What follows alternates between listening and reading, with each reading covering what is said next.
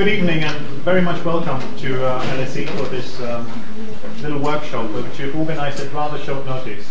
Um, as you heard from the uh, invitation, um, this is based, uh, this is our opportunity to present to you um, uh, a study we've been working on for uh, the European Parliament, which has been discussed yesterday in the Committee of International Trade in Brussels.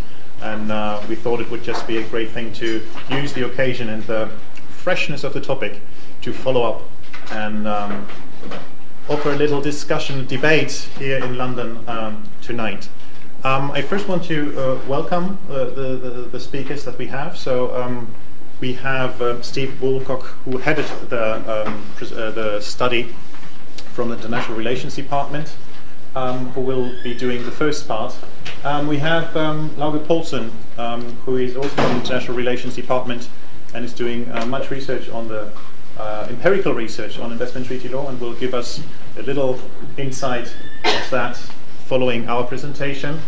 Um, that will be then followed by our three commentators. Um, we have uh, Simon Claude from the Department of uh, Business Innovation and Skill, um, who has been involved in the in the process. Um, we have uh, Marta Busch from the European Commission, uh, DG Trade, and um, then the outside view from uh, Luis Gonzalez of uh, Matrix Chambers, who has formerly been is still uh, advising um, third countries, as we refer to them in tonight's context. Uh, my name is Jan van I'm from the Law Department.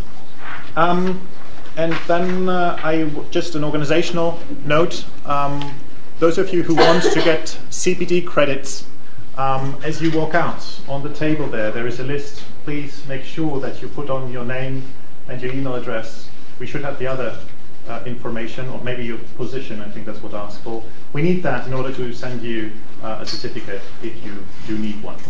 Um, for the rest, I think we can start right away with Steve, please. Uh, thanks very much, Jan. Um, I, I, I, just want to take about 10 minutes to introduce the topic.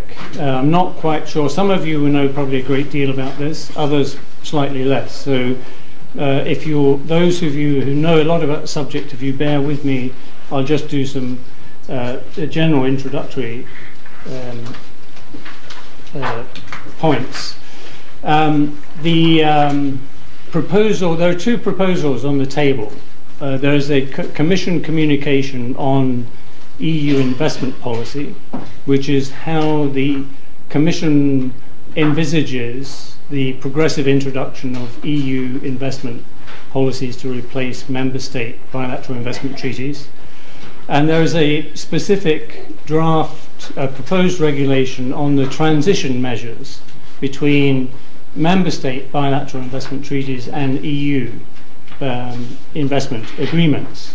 So the, the concrete uh, legislative proposal is this transition measure, but there is also then this broader debate about what European Union investment policy should look like, given that the Treaty of Lisbon granted exclusive EU competence for foreign direct investment. Um, so let me just set out. I, am not a lawyer, uh, and, and, there are quite a lot of you are lawyers. I'm not a lawyer, so let me uh, set out some of the more sort of broader political, economic factors involved. What's the benefit of having exclusive competence for the EU? Um, one is uh, the potential for improved market access if the EU can negotiate trade and investment agreements together. In the past, the EU has negotiated market access uh, on tariffs and services and, and, various other issues, and some uh, access for investment in services but it hasn't been able to negotiate comprehensive agreements like the US has, or like some other countries have. So, the second point is that um, in so far as uh, increased foreign direct investment strengthens international competitiveness, then uh, inclusion of exclusive competence for investment can help to promote EU competitiveness in global markets.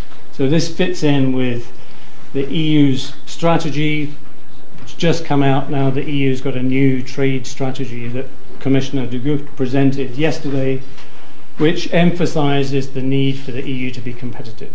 So the investment debate will fit, fit into that broad picture. Um, the um, question of impact on jobs um, is uh, something that should be considered. Uh, the studies that have been made, uh, produced so far suggest that the impact is going to be neutral. Uh, we haven't done any specific work on this, but there will be adjustment costs, and largely for, for lower skilled uh, workers um, uh, may well face greater adjustment costs. The other advantage, that, that's not a benefit, but I mean, the benefit is that um, the uh, through engaging in the global economy, the EU will be, remain internationally competitive. Um, the final point is that up to now, you could argue that there's been a de facto establishment of international investment rules through bilateral investment treaties or through FTAs, which the EU as such has not been involved in. Member states have been involved in, but the EU hasn't. So that by including exclusive competence for investment, the EU can have a greater influence perhaps on the evolution of, of international investment uh, law and policy. um, what does the treaty say? Well, Article 206, 207 of the Treaty on Function of the European Union um, include foreign direct investment in exclusive competence, but it doesn't define foreign direct investment. So there's an issue here about the scope of EU competence depends a bit on the definition of foreign direct investment, uh, which is unlikely to be zo- resolved anytime soon. Um, so the expectation must be that agreements negotiated will be mixed agreements, in other words, EU competence and with some member state competence, especially on dispute settlement issues. Um, uh, so, how might the EU address this problem? Well, in the past, in trade, what the EU has done has simply been to say to the Commission, you negotiate agreements, and then we'll worry about the, the uh, de jure competence questions afterwards. Uh, you could do this with investment as well. Uh, and indeed, the Commission is now looking for negotiating mandates to include in, uh, including investment with Canada, uh, with Singapore, and with some of the other countries the EU is negotiate, negotiating FTAs with. But the question is do you go into this without a broad debate about what the EU's aims on investment policy should be? And I put down here the European Parliament. We wish to consider this because I had presented this at the European Parliament. So obviously, the Parliament wants to have a say in this because the Parliament has more say in uh, EU trade policy now. But um, now is an opportunity to consider what the aims and objectives of EU investment policy should be. Um, very briefly, uh, the focus of uh, policy, in other words, which countries should the EU negotiate with? If you read de Gucht's speech uh, and the new paper that's just come out, this really summarizes what the aims are. It's to negotiate with China, India, Russia, and to include investment in some of the FTAs it already uh, has in the pipeline. So the key question, and the one that um, we, we, we can perhaps discuss, is what sort of standards for investment protection should be included? Um, because the, the new addition, of course, is to include investment protection. Market access for investment is um, uh, also an issue, but um, I don't think there's so much controversy about uh, the, the desire to get better access for European investors. Uh, broadly speaking, you could say there are two broad options in terms of investment protection measures. You can go for broad standards of protection without any um, precise definition. So you, uh, um, this, this approach is the approach that most member state bilateral investment treaties have used up until now. And you could argue that this gives a fairly broad uh, level of protection for EU investors, but it leaves scope for interpretation by arbitral tribunals. The alternative is to look for tighter definitions of um, standards of protection, to clarify the, uh, the scope of investment protection, which would leave less scope for um, interpretation by tribunals uh, and would arguably uh, enhance the control, EU control over international investment law and arbitration. Now, you have to look then at all the detailed issues involved in these kind of standards, which I can't go into in my brief introduction. But here are some of the issues.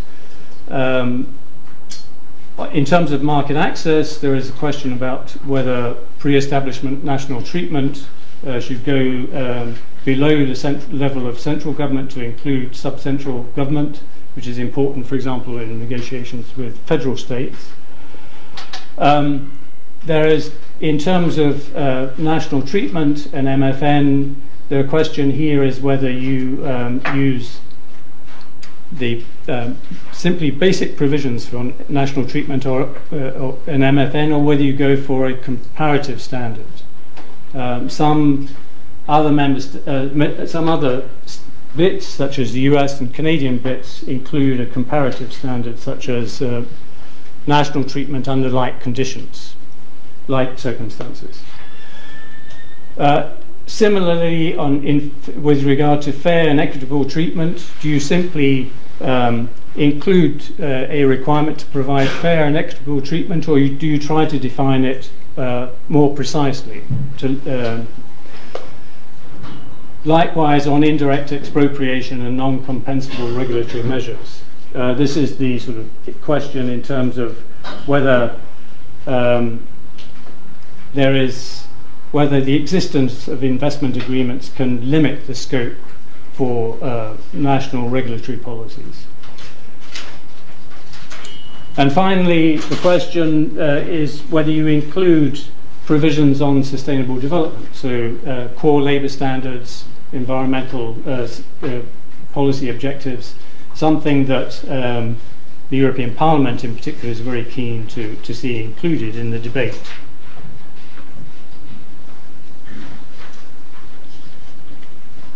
The, um, the next question I'm going to talk about, and then I'll hand over to Jan, is on um, dispute settlement.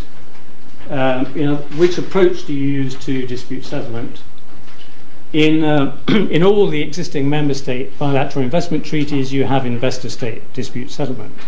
So uh, it seems unlikely that any EU policy would not include invest- investor state dispute settlement, otherwise, it simply wouldn't. Match up to the existing provisions. Um, the question is um, whether you include also some detailed provisions uh, with regard to the operation of uh, arbitral proceedings. For example, do you, should you uh, look for greater transparency in arbitral proceedings in order to uh, ensure that um, at least uh, all the cases that are underway are known because in, there are some disputes that don't, uh, aren't really public at all. Other questions are how you deal with multiple claims, uh, how you deal with divergent interpretations of different arbitral tribunals. Uh, should there be some sort of review or appeal procedure introduced in the EU investment agreements? So that a decision taken by an arbitral tribunal could be appealed or reviewed. Again, um, some of the uh, North American investment agreements include uh, these kind of provisions. I, I think I'll stop there because otherwise my, my next slide goes on to the transitional measures, which is your area. Steve.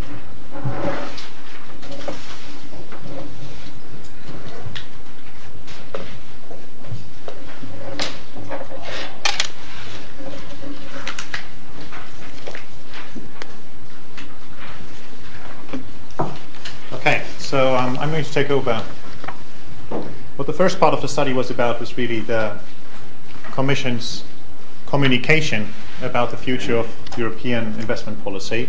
Um, and the second piece is uh, the draft regulation providing for transitional arrangements um, for the member state uh, BITs in relation to third countries. So the whole discussion is really not about the intra-EU uh, BITs, which pose um, uh, even more severe and more hotly disputed uh, question. Uh, so I uh, want to give you a very quick overview about uh, over the um, draft regulation and um, a very short analysis of that. And the first question that um, comes to mind is uh, why do we need this in the first place? Why do we need such EU instrument? And um, the explanatory memorandum of the Commission is very clear about that it wants to avoid any legal uncertainty on the status and validity of the BITs. It wants to maintain the status quo and it wants to avoid potential erosion of rights and benefits available to investors. So it's all about legal certainty. And the question now, in the first step, would be what is actually the status quo, uh, meaning before the entry into force of any EU instrument? Um, on the one hand, we have, of course, the changed situation that we have now an exclusive competence of the European Union, um, the scope of which is still under debate and needs to be defined um, further on. But assuming that there is at least coverage of a good part of those provisions which typically are found in BITs, um, the question is now how can these existing member state um, treaties continue in existence because we're talking about an exclusive competence of the European Union, which in principle, as opposed to a concurrent competence, excludes the continuing validity of member state law in this area, at least until the EU takes up that competence. Under international law, this question mark is of course irrelevant. As you know that Article 46 of the Vienna Convention on the law of treaties, internal constitutional problems do not affect international validity of uh, international agreements. So the BITs, even though there might be a question mark about their conformity with EU law, there is no question mark in terms of international validity. But nevertheless, we have the question um, of how do we treat this internally? Because, as you may know, European law, at least the European Court of Justice, the, uh, uh, um, has the understanding that EU law, at least primary EU law, as found in the treaties, is um, um, has supremacy over other international law obligations, and that might then eventually have repercussions uh, uh, on the enforceability, if you want so, of these treaties or the deriving awards um, within the EU. Um, this is a rather complex question. It's just to raise the question mark that exists. The first point is taken care of rather quickly in the draft regulations. We'll see further on.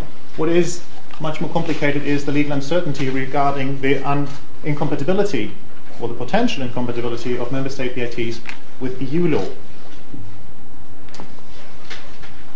As in 2009, the European Court of Justice has stated very clearly, there is an obligation of the member states to uh, cooperate with the Commission if the Commission finds that there is an incompatibility between the BIT provisions and the EU Treaty, and in those cases against Austria, Sweden, and Finland, um, the ECJ confirmed the Commission's view that the guarantees of free transfer of capital to third countries contained in the BITs would potentially conflict with the EU uh, Council of the European Union uh, uh, powers to restrict these kind of transfers to third countries in situations like, uh, for example, financial crisis, like, for example, terrorist activities um, based on uh, using these financial channels. In all these situations, the ECJ found that potentially the powers of the Council are impaired, and therefore the member states have to renegotiate their treaties and um, provide for respective uh, uh, conditions. And indeed, many member states have already followed up on this. At least we can find some protocols to BITs which have reacted to this judgment. Um, another potential of uh, conflict between EU law and uh, BIT provisions are the restrictions on free movement of goods, services, uh, free movement of goods, service workers, capital, and the freedom of establishment for all these situations, the EU Treaty provides that there can be restrictions for reasons of public policy, public order, public safety. Um, and one could very well imagine that um, foreign investors from third countries using an investment vehicle, a company set up and controlled in, for example, the Netherlands, would then eventually be able to challenge these restrictions based on BIT um, uh, provisions. Um, Janssen has written about the possibility of attacking um, acts such as nationalizations of banks for saving them in the financial crisis as a potential uh, problem because uh, BIT standards might uh, offer in foreign investors uh, the right to claim damages in those situations. We have quotas and subsidies for agriculture, broadcasting. In this situation, we might have conflicts with the provisions in BITs prohibiting um, certain uh, performance requirements um, or uh, provisions on the equal treatment, on the national treatment, and the most favorable national treatment. We have ongoing arbitrations which involve questions of EU state aid uh, uh, provisions, uh, cases against Romania and Hungary, in which um,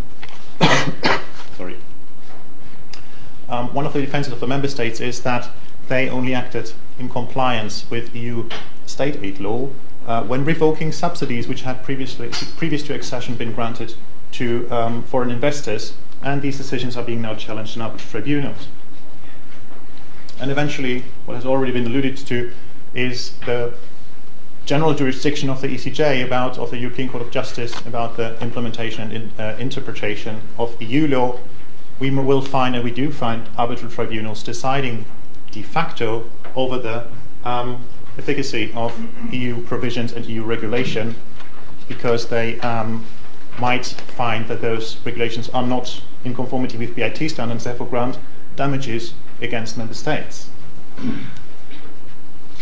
Another point would be the overlap with existing EU agreements. We have already FTAs with Chile, the CARIFORUM, and Korea, which do provide for much more specified um, or much more qualified um, standards regarding investments. And the question is then which provisions have uh, primacy between the two, and this overlap creates again a question of um, uh, uh, legal uncertainty. This leads then on to the question of there is a need to pave the way for the new EU policy. The EU has to develop its policy. It is effectively uh, seeking mandates to negotiate FTAs with Canada, Singapore, India, China, as Steve already pointed out. And we have the question of how can the EU actually implement that part relating to investment protection um, if we have all of these BITs still around. Isn't this creating yet another layer of legal uncertainty? And eventually, the BITs themselves have those post-termination clauses, which provide that even in case of their termination, they will typically grant the protection for another 15 to 20 years, which means we have the problem of how do we actually bring about this transition um, in an orderly way. The answer of the Commission has been in the draft uh, regulation to set up a procedural framework which should allow this transition and to address this, these questions of legal uncertainty. Um, very briefly, the procedures uh, laid out consist in the member states being obliged to notify all their BITs. If they do notify, the draft regula- the then regulation would provide for autom- automatic authorization of all notified BITs. Um, the Commission will then publish a list on regular basis with those BITs which have been notified and therefore automatically be authorized but in the next five years wants to review all of those BITs. Um, and just another side remark, I think we're talking about 1,200 BITs. Um, they do have some work for the next five years. Um, where the Commission comes to the conclusion that a BIT is incompatible with EU law or EU policy on investments, it can ask the member state to renegotiate and to terminate the BIT, and if that is not done, it can withdraw the authorization. If authorization is withdrawn, then the um, respective BIT is taken off the lists which is published on a regular basis. there are provisions allowing the member states to renegotiate and even to negotiate new BITs during the transitional period, but under the very tight control of the European uh, Commission. Eventually, there's a provision uh, which wants to allow the Commission more participation in investment treaty um, disputes and the arbitrations. Um, I will not go into that. Maybe we can talk about that in the discussion. What is worth noting is that the logic of the, of the, of the draft regulation is the regulation, which is a regulation of the European Parliament and the Council, will itself grant automatic authorization of those BITs which have been notified. However, the withdrawal of that authorization is, according to the draft proposal, done by the Commission. So we're talking about the kind of delegated powers here. Parliament and um, Council give authorization. The Commission would be empowered to withdraw this if the Member States do not um, follow the uh, requested changes um, in order to bring their BITs in line with EU law and policy.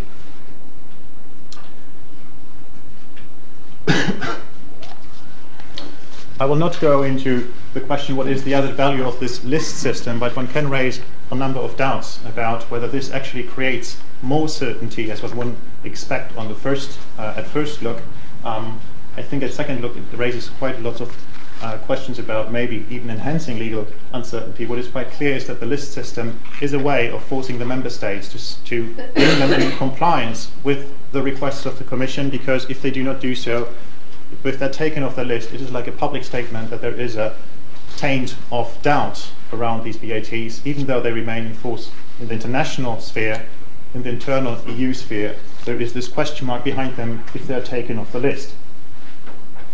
What is actually uh, also uh, not unproblematic are the criteria for withdrawal uh, by the Commission. Um, they're listed here. The grounds are if the BIT conflicts with EU law, if the BIT overlaps with EU agreements with third countries, and if the BIT constitutes an obstacle to development and implementation of, union, of the union's policies. Eventually, we'll, uh, we'll come back to this. There is also the ground that um, the um, authorization can be withdrawn if the Council, if requested by the Commission to grant an authorization to open negotiations, does not act upon this proposal um, this is uh, commonly referred to as a blackmail provision. The Commission could then go and take away the BITs from the Member States until they are willing to eventually go to the negotiation of a union instrument. I will quickly just try to say a couple of words on the probably most critical point, which is the ground that an BIT authorization for a BIT can be withdrawn if it constitutes an obstacle to the development and implementation of the union's policies um, there's really a question what is that union's policy? Because it is a legal ground for re- withdrawing the um, authorization, so that is an act which, in principle, should be, re- be able to be reviewed by the uh, European Court of Justice if attacked. The question is, what is it? What are those um, union's policies? So far, there is none yet, and it's in the, the play, uh, in, the, in, the, in, the, in, the, in the building, if you want so. Um, one could either say it is the Commission's communications, the white papers, and all the other soft law which comes out of Brussels. But then, of course, that would mean the Commission itself would define the criteria for withdrawing um, a BIT by putting out um, its, its opinions. Um, that, of course, would eventually amount or could be seen as some kind of unfettered discretion to withdraw um, BITs. On the other hand, if you would go, to, go the hard line and say, well, only the negotiation mandates given by the Council and approved by the European Parliament eventually are really the sources of the EU policy for international investments. Um, but that, of course, are only very specific um, acts which do not allow generalization and would eventually allow the Council and the, therefore the member states in the Council to take full control of uh, this issue. This is actually where I think the Commission comes in when it, uh, uh, when it uh, brings this ground for withdrawal of saying that the BIT can be, with the authorization of the BIT can be withdrawn if there is no decision of the Council on the authorization to open negotiations. It is a way of bringing back this power to the Commission.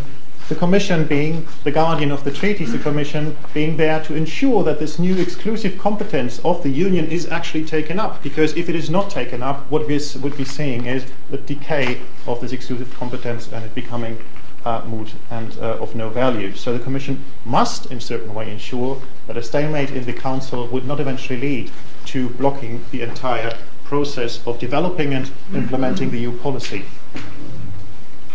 Um, as already said, this has been referred to as a blackmail provision, but it, it could also be seen as a safeguard against the risk of eroding the Union's powers. What eventually boils down to, very quickly, what the draft regulation is proposing is to give the, com- the Commission broad powers to shape the future of this uh, policy on investment and not to make it dependent on the uh, maybe reluctance of the member state as united in the Council. Um, of course, this draft regulation will only become European law if it is approved by the Council itself and the European Parliament.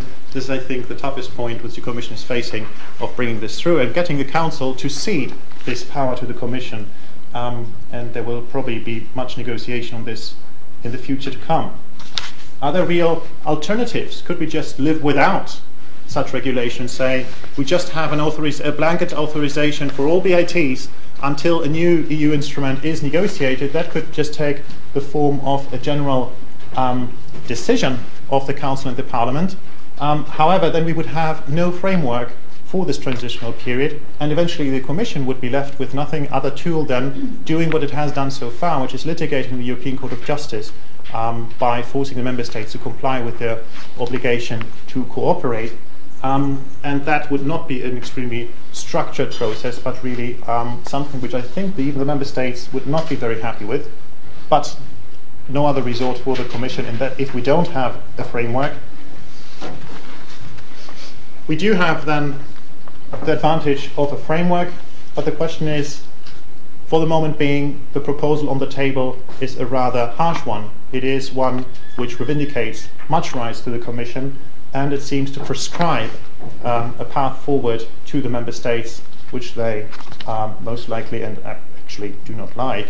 And the question is whether there is not a different solution possible, which would more be in a facilitating way rather than prescribing way.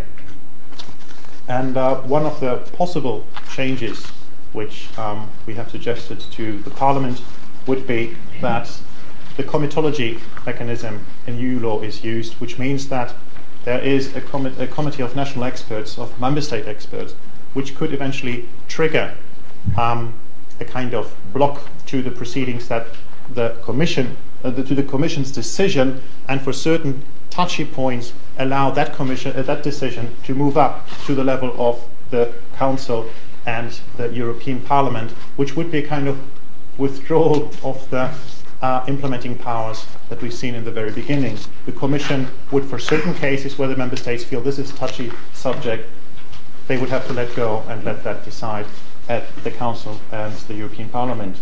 Um, there is certainly no good solution for all of this, um, but what is on the table has its deficits, has its advantages, and it can be justified, and I guess it will be shown in the next months uh, how the institutions eventually uh, solve this problem of uh, sharing the power. Thank you. Okay, I think I'm just, I don't have a PowerPoint slide, I'm just going to keep sitting here. Um, yeah?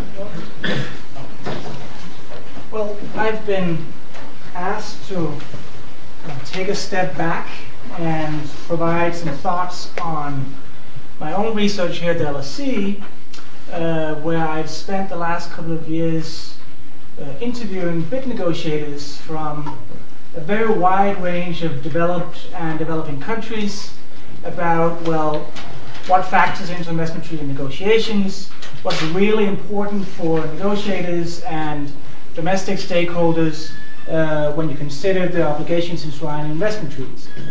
And in particular, what impact does it have for the politics surrounding investment treaty negotiations when the state has been subject to a major investment treaty claim. And that, I think, is very important for what we're talking about here today, namely the future of European investment policy. So what I would like to do in, in the short time I have available is to make uh, a simple submission.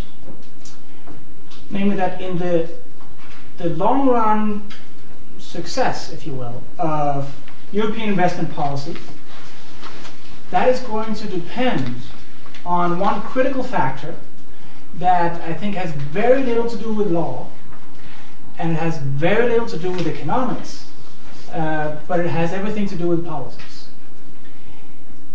And in particular, that is whether decision makers today realize that once a European country, a European member state, is going to be a subject to a major investment treaty claim, then the politics surrounding European investment, uh, investment treaty policy making is going to be changed considerably, and maybe for good.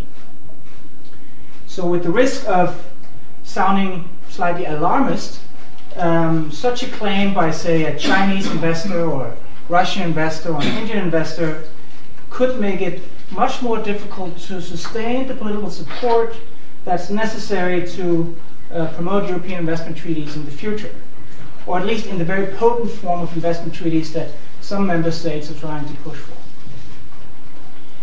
Now, no country or no Western European country has, as of yet, been subject to a major investment treaty claim. So Spain had Maffezini in 1997, but that was a relatively minor affair. Uh, Germany, Great Britain has had their own minor claims recently, or at least threats of claims, but that's kind of it. We have yet to have our Ethyl. We have, we have yet to have our Methanex claim here in Western Europe. And uh, I think that's crucially important to understand some of the thinking or perceptions about uh, investment treaties in some corners uh, of the European Union.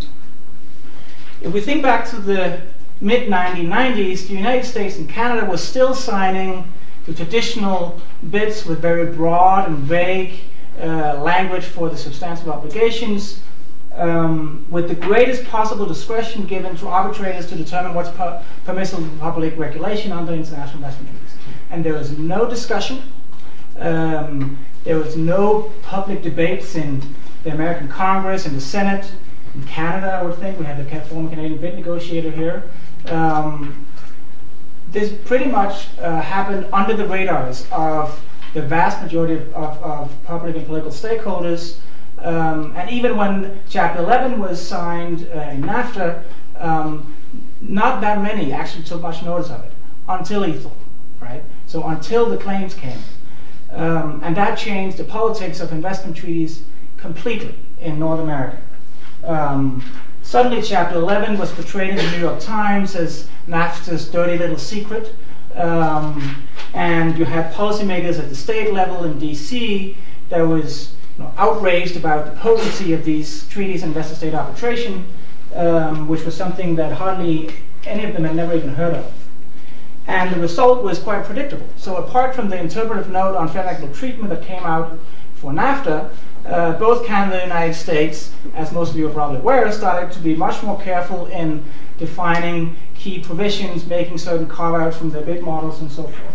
What is the relationship between fair and equitable treatment and international minimum standard, and all those kind of questions. And so the point is that po- for political reasons, their models, their BIT models, and their BIT policies simply had to be toned down to realign the rights of investors with the rights of host states to regulate Otherwise, you just wouldn't have the necessary political support.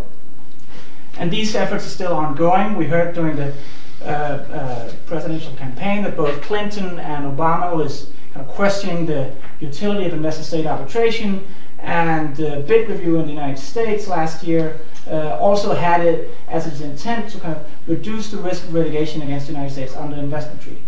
And in developing countries and transition economies, you've had seen the same pattern. If you look at which I've done in some of my research, if you look at uh, the average number of BITs ratified and signed by developing countries in the years before their first claim the years after, the slowdown is just absolutely remarkable. Okay, so to mention a few examples. So it wasn't until Pakistan had its SGS claim in 2001 that negotiators there even realized what these treaties were about. They'd signed it from 1959 onwards, right? So that's 40 years. Um, and for a while there, a few years, at least until some new officials uh, came in office, it was impossible for Western countries to sign a bill with Pakistan after that claim. Um, here in Europe or in Eastern Europe, in the Czech Republic, the same thing happened. After, of, of course, Czech Republic has been subject to a number of major and some of them very controversial claims, after which the politics of investment treaty negotiations in the Czech Republic changed completely. You had to be much more careful in the approach um, in defining key standards, and the same kind of story that happened in, in, in, North America.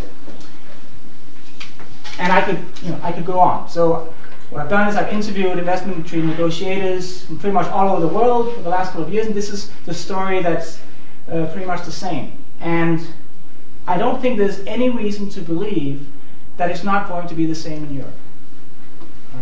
So once a German environmental regulation is targeted uh, by some foreign investor, and that claim is probably going to come at one point, uh, and when it does, um, that is going to change the politics of European investment treaties completely. Um, and that's important for what we're talking about here today. Um, because one thing is the investment treaties is obviously going to be much more politicized uh, in Europe when you delegate this to Brussels because suddenly the European Parliament has to have a view. Um, but combining with the observations that I've just made, I think the Council in particular has to think very carefully about just how hard they can push European investment treaties. In other words, even if those member states that are arguing today that it's unnecessary all right, so it's unnecessary from a legal perspective to make certain clarifications of expropriation, fair treatment, make certain uh, carve-outs from the substantive provisions. Even if they're right, that might not be uh, particularly relevant or important.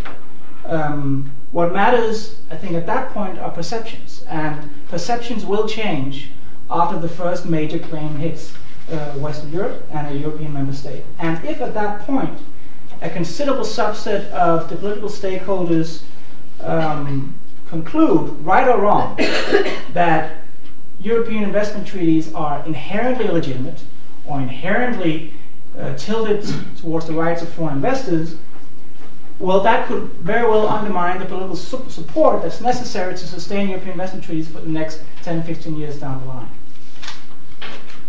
And looking at the communication from the Commission, I think at least, a lot of, it appears as though a lot of forward-looking thinking has been done along those lines. So many of the innovations from the United States and Canada in terms of specifying key provisions, allowing for consolidation of claims, um, they're in there, and I think for prudent reasons. And of course, there's more you can you can consider um, than just those addressed by the Commission. But overall, I think it's important for member states to realize that while the Commission's communication is perhaps not as ambitious or as far-reaching in terms of the protections granted to foreign investors, it does appear to be a more robust strategy. Um, it reduces the risk of controversial claims against European member states and thereby takes some steps, small steps, but nevertheless steps, in the direction to ensure that the political support is also going to be there 10, 15 years down the line for European investment uh, treaties. So while it may be tempting for member states like Germany um, to insist on a more far-reaching approach, I think there's an inherent risk that such a strategy could backfire in the long run. So let me just end this brief talk by saying that it is very important to remember two things. First of all, if unanimous support is going to be necessary for ratification, then a backlash against investment treaties in a single member state could potentially hold up European investment treaties in the future. Right? But secondly, if you have a broader backlash against investment treaties in Europe, which might happen, um, then you need to remember, or some the member states need to remember that just as the global network of BITs have been spreading and developed over a relatively short period of time, it could be uh, torn apart, torn, torn apart as quickly. Um, so for those two reasons alone, I think it would make sense for the Council in particular to perhaps be careful uh, in not trying to push European investment too far from what the Commission has suggested. So with that. No, thanks very much. Um, the next speaker will be uh, Marta Bush from the uh, European Commission. Uh, good evening, everybody. Uh, I work in in Services Investment Unit, uh, and it is our unit that proposed, uh, drafted uh, both the regulation, draft regulation and the communication. Uh, can you stand up? Because I think they're having trouble hearing at the back. Can you hear me again? Because I really would prefer to sit down. Maybe you just I, I will speak a bit just. I will speak louder.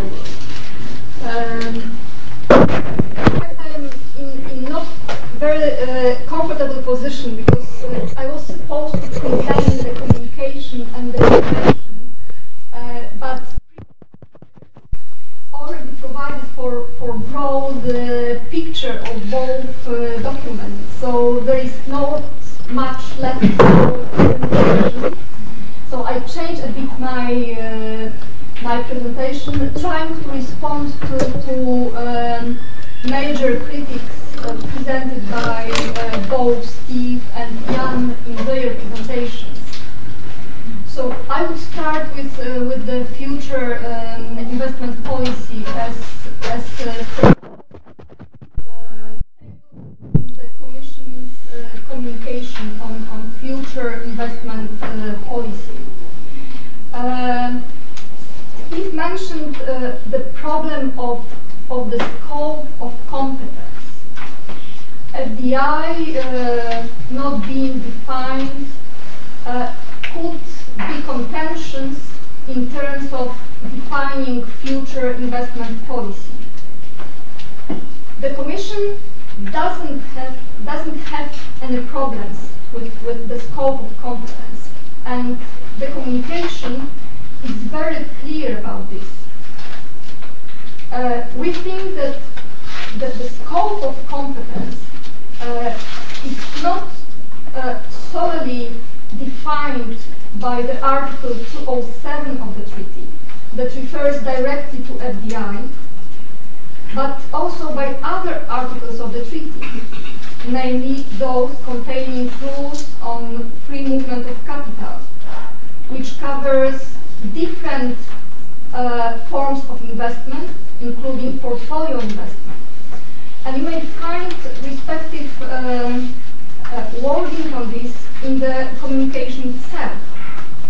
Uh, under chapter 3 of the, of the communication, uh, point B, uh, it is stated that the articulation of investment policy should be consistent with the treaty's chapter on capital and payments, which provides that, in principle, all restrictions on payments and capital movements, including those involving direct as well as portfolio investments, both between member states and between member states and third countries, are prohibited. That chapter does not expressly provide for possibility to conclude international agreements on investment. However, to the extent that international agreements on investment affect the scope of the common rules set by the treaty's chapter on capital and payments, the exclusive competence to conclude agreements in this area would be implied. So this is the basis, legal, ba legal basis for um, the Commission proposal to, to, to, to cover all four forms of investment uh, by the investment, uh, future investment policy. And again, one uh, clarification.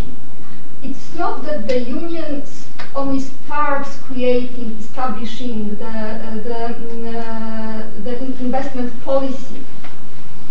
Uh, we have already done this before by negotiating market access on investment, both multilaterally and bilaterally. Multilaterally through GATS, we covered establishment, mode 3, in services sectors. But in FTAs, we also covered establishment, market access in establishment for non-services sectors. So we already uh, had investment policy uh, that focused mainly on market access. And in our FTAs, in our trade agreements, we provided for broad uh, provisions on, on, on liberalization of, of, of, of, investment, both in services and in, in uh, non-services sectors.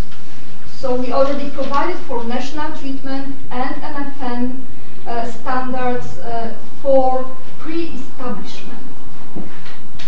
Now, of course, uh, because of the Lisbon, we may expand this investment policy to investment protection, and that is why the title of the communication refers to comprehensive investment policy, not a new investment, it's a kind of new investment policy, but, but it's, it's only expansion of, of existing uh, policy. So these um, uh, remarks are on competence. Uh, then, uh, yes, um, the communication um, gives orientation uh, orientations on with whom the EU could negotiate investment agreements. So uh, the, the, Commission proposes in the communication uh, some criteria for engaging in investment negotiations with third countries. And here, determinants, criteria, um, I mean, the, the, there is probably no critics from, from, from the LSE study on this. Uh, is of course, if of, if of course, um, um, uh, scale of investment flows, market potentials, uh, and instability of, of, of, third markets in terms of uh, investors' um, uh, priorities. So uh, we um, we named four countries as uh, short-term priorities. These are uh, Canada, India, Singapore, and Mercosur countries. Um, but what is important is that the Commission believes that the best way to proceed with these comprehensive investment negotiations is to include this uh, comprehensive investment agenda into ongoing trade negotiations and into wider trade negotiations. It means that, that, that uh, and it has already been said, that the Commission intends to ask the Council for um, uh, modification of existing directive negotiating mandates for those three countries. And of course, if the EU considers future wider trade negotiations, we may also consider to engage into comprehensive investment negotiations that will include investment protection. But of course, it doesn't mean that the EU will not negotiate in the future standalone investment agreements. We may consider um, in which circumstances uh, these standalone investment agreements could be feasible and desirable. And here, um, the, the, best candidates uh, that appear uh, are China or Russia, because with those countries we do not foresee any wider uh, trade negotiations for the time being. So we may consider engaged in, in, in, in, uh, in uh, standalone investment uh, negotiations. Then, of course, the communication uh, proposes uh, a set of standards that, um, that uh, should be envisaged uh, in future uh, investment, European investment agreement. And here, again, the communication is very explicit that, that we really want to, to, to base on member states' experience. So we refer to basic investment protection standards that are present in member states' BITs. Uh, so you find there uh, references to fair and equitable treatment, to full protection and security, uh, to non-discrimination um, uh, standards like national treatment and MFN, uh, then protection against unlawful expropriation. So there is nothing new in the communication on this. we will base on, on the best experience of, of member states. One point that, that Steve made on national treatment on some carves out. As I said, the EU has already negotiated uh, investment agreements within wider um, uh, uh, trade agreements, and we negotiated market access. And national treatment and MFN are part of those agreements. And of course, we provide for exceptions, both to national treatment and MFN. For instance, for MFN through Regional Economic Integration Organization um, uh, out. So we will continue doing this because we need to protect sectors sensitive, but only for market access, for pre-establishment. I do not see any reason why we should limit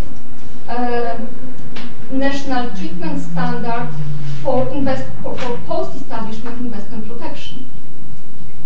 But of course, it's still, uh, and this was definitely not the Commission intention in the communication. So we will not change our policy with respect to market access. And also, uh, it should be also very clear that, that um, sub, sub, sub-governmental, subnational measures are covered by, by, uh, by um, uh, national treatment and MFN uh, market access provisions. So there is there should be no uh, uh, no um, uncertainty about this. Uh, and then uh, pro provisions on sustainable development. Th this is also um, very clear from the communication. Uh, the communication makes uh, an explicit reference that the EU investment policy should be guided by the principles and objectives of the Union's external action, including the promotion of the rule of law, human rights, and sustainable development. And what is important that the new exclusive competence on FDI is a part of common commercial policy. Uh, and the, the, policy towards sustainable de development is a, is a, is a part is, is, is, a part of, of the common commercial policy. And the, the commercial um, the common commercial policy objective is to promote sustainable development. And we already provide for separate chapters in our trade agreements on sustainable development. So I, I do not see major problems with incorporation, with, with application of investment chapter um, or, I don't know, sustainable development chapter to investment chapter. The EU is promoting sustainable development. The same uh, applies to, uh, to policy space, which is also quite uh, contentious uh, um, especially when, when discussing with, with the European Parliament. Um, in the communication, Commission recognizes that the correct balance between government regulation in the public interest and national development efforts and foreign investor interest needs to be ensured. And again, referring to our current trade uh, policy, um, a government's right to regulate is a standing principle. And it is already reflected in our trade agreements. We address this in FTAs by making specific commitments in which uh, our trade partners and the EU are not prevented from introducing non-discriminatory measures necessary to pursue public policy objectives.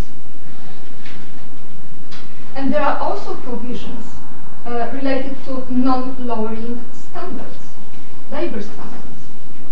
So there is nothing new uh, for common commercial policy.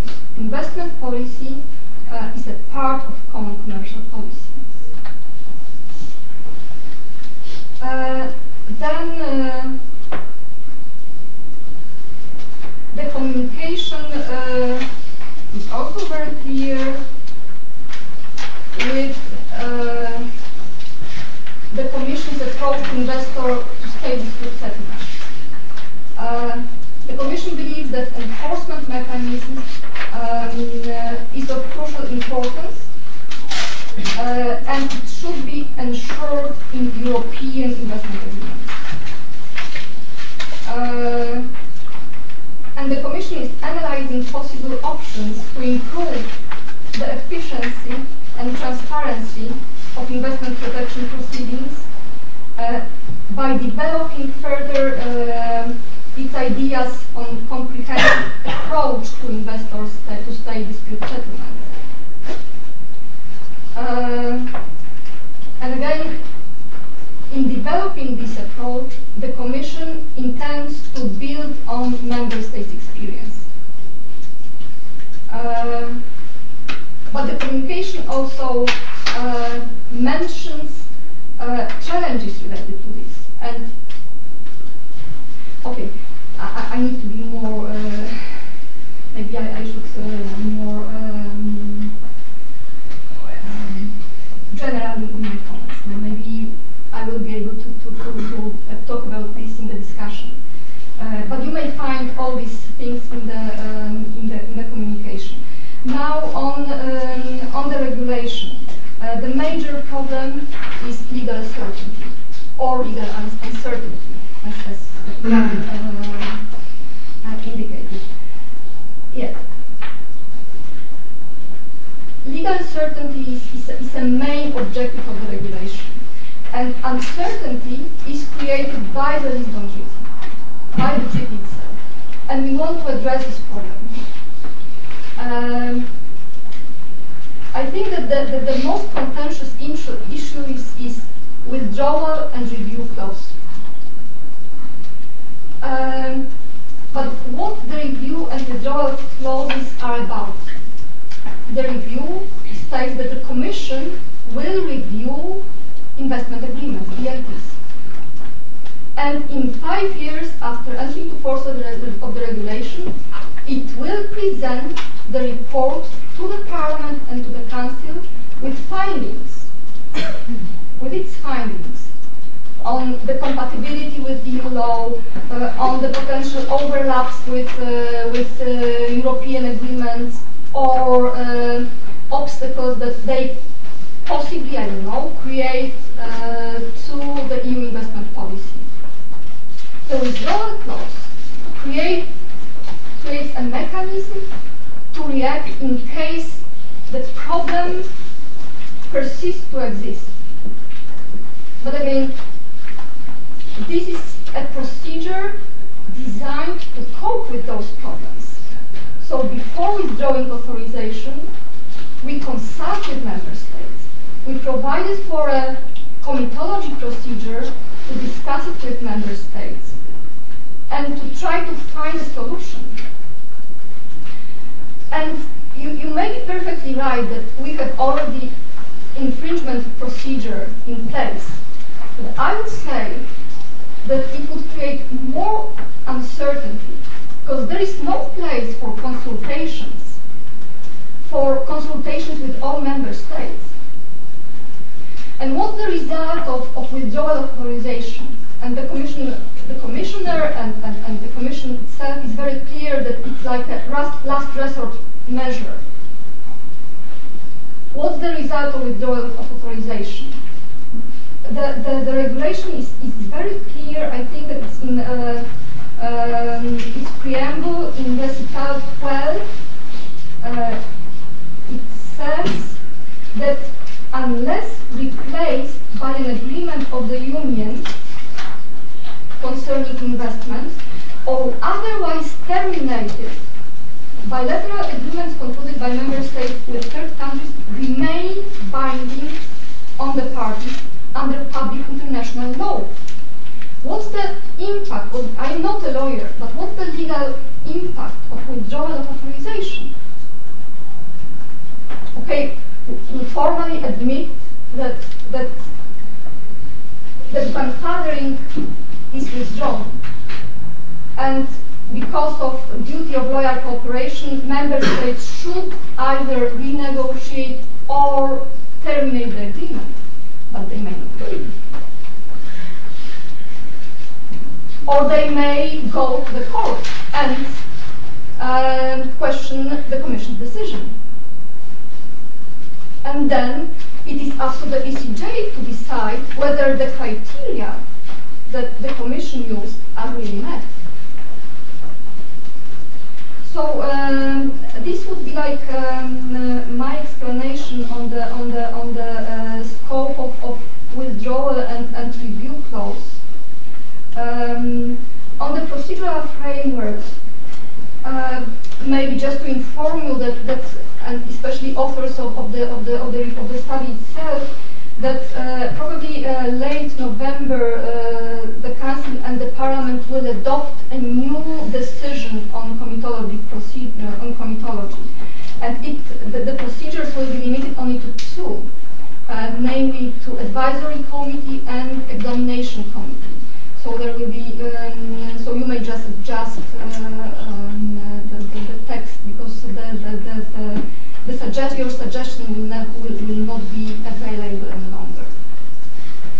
I would stop here. I would be happy to, to, to, to reply later on to your Okay, um, thanks very much, Marta. We've got, uh, we're, we're, for those of you who are waiting to ask questions and start engaging in the discussion, just hold off another 20 minutes because we've just got two more interventions done uh, from uh, Simon Clue, first of all, from, um, from the BIS. Thank you. Um, first of all, thank you for inviting me, and thank you for producing a paper that kind of really illuminates all the challenges that policymakers have from uh, the transfer of competency to FDI, and it also saved me from a great deal of boredom in Wolverhampton train station on Saturday, which for any LSE students from outside the UK, you should go there to study, because you won't want to look up. Just. Um, I think the reports, um, actually, first of all, I'm going to be talking as the UK, so it's kind of just how a member state um, found the transfer of competency, the regulation, and the communication that was produced by the Commission, and also how the reports framed. Um, I think the reports right to kind of frame it into two issues at the very beginning. The broader question of what's the EU's approach going to be to investment um, policy in the future, and then the more immediate question of how are we're going to manage the transition. Um, though they're obviously not mutually exclusive and very closely linked, the separation in this way is apt because the EU's approach to international investment policy is only at the very start of what could go on for, you know, in theory, centuries. Um, it, will change, it'll develop as we have different parliaments, uh, different commissioners, and even as international relations change, power shifts from west to east. Whereas with the immediate problem with the transition, sorry, said problem, I mean issue, um, it's, it's for now and it's going to have an immediate effect on what's happening now because, as was alluded to earlier, there is uncertainty, which is the one thing investors don't want. So this is what we really need to sort out. Um, the report's also right to kind of highlight from the offset that the current situation has left us with this uncertainty and that this is the opposite of what member states want, uh, the opposite of what the Commission wants, and mostly what the opposite of what investors want. Um, so I'm going to talk about part two, the transition first. Um, I think what Jan said was pretty enlightening, that there is no good solution. Um, it's kind of finding the kind of least worst option, really. Um, from kind of UK point of view, um, Commission has tried to ensure certainty by providing a regulation that allows member states to maintain their existing international investment agreements in force. However, by attaching the kind of four withdrawal clauses um, to the authorisation, we're immediately undone with the certainty that they're seeking to provide. Um, I would again raise the, kind of the title of the Commission's communication, which is towards a comprehensive international investment policy, at present, there's 1,200 existing uh, bilateral investment treaties that member states own, and they provide a really comprehensive coverage of um, for the member states who've signed them. And I realise that some member states haven't signed them, so it, it is unequal and the single market isn't balanced. But it shouldn't, we shouldn't have a race to the bottom. We shouldn't have, we shouldn't try and balance the single market by bringing everyone down to the, le- the lowest level. We should try and bring everyone up. Um, what will happen with the four withdrawal clauses is that if um, member state BITs are taken away, we will actually end up with a less comprehensive international um, investment policy. As it's going to take years to actually replace the ones we've got. If you're talking about negotiating with China, India, and Russia, and I think they are the right countries to go to as a priority, but it's not going to happen in two, three weeks, something like that. It's going to, we're looking at years. Um, sorry, going to. I think yeah, I think that's I think that's my main point with this is that the regulation should authorise member states to have their international investment agreements to remain in force and only to be terminated when an EU agreement is signed. It's better for this process to take decades and thus take time and get it right than trying to rush it through. Um, it would mean that we'd have to keep the comprehensive coverage and we, it would eventually just grow. We'd be looking at new countries as well as improving the agreements we've got with existing ones. Um, in regards to kind of the, what's the first part of the report, what I would refer to as mainly the communication um, and kind of future EU policy, um, that's almost a completely different point of view from a member state. The UK, I mean, strongly agrees with the initial list of target countries that we've got and the methodology, the kind of using the magnitude of investment flows, market potential for future investments, and the stability of the investment climate. I mean, to simplify it, investors want protection where they need it and where they're most likely to go. So these are completely the right places. Um, I would, I would have small concern about maybe Canada and Singapore, how quickly we want to sign agreements with them and why we would choose them over maybe South Africa, or Saudi Arabia. Because, I mean, in the report, Singapore, the best place to do business in the world. So in theory, that's, you know, but I can understand if you're negotiating a treaty with them and you've got them around the table, that makes sense. Um, I also understand why the Commission don't want to have a set model BIT. I can understand why you want to be flexible uh, when you're talking to countries as different as Canada and China.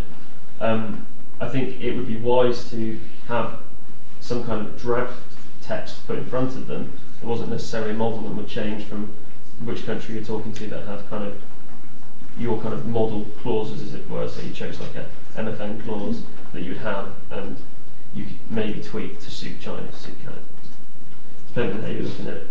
Um, when I was going through the report, I seem to have scribbled like yes next to most of the kind of questions that are posed. Should it have this, this, and this?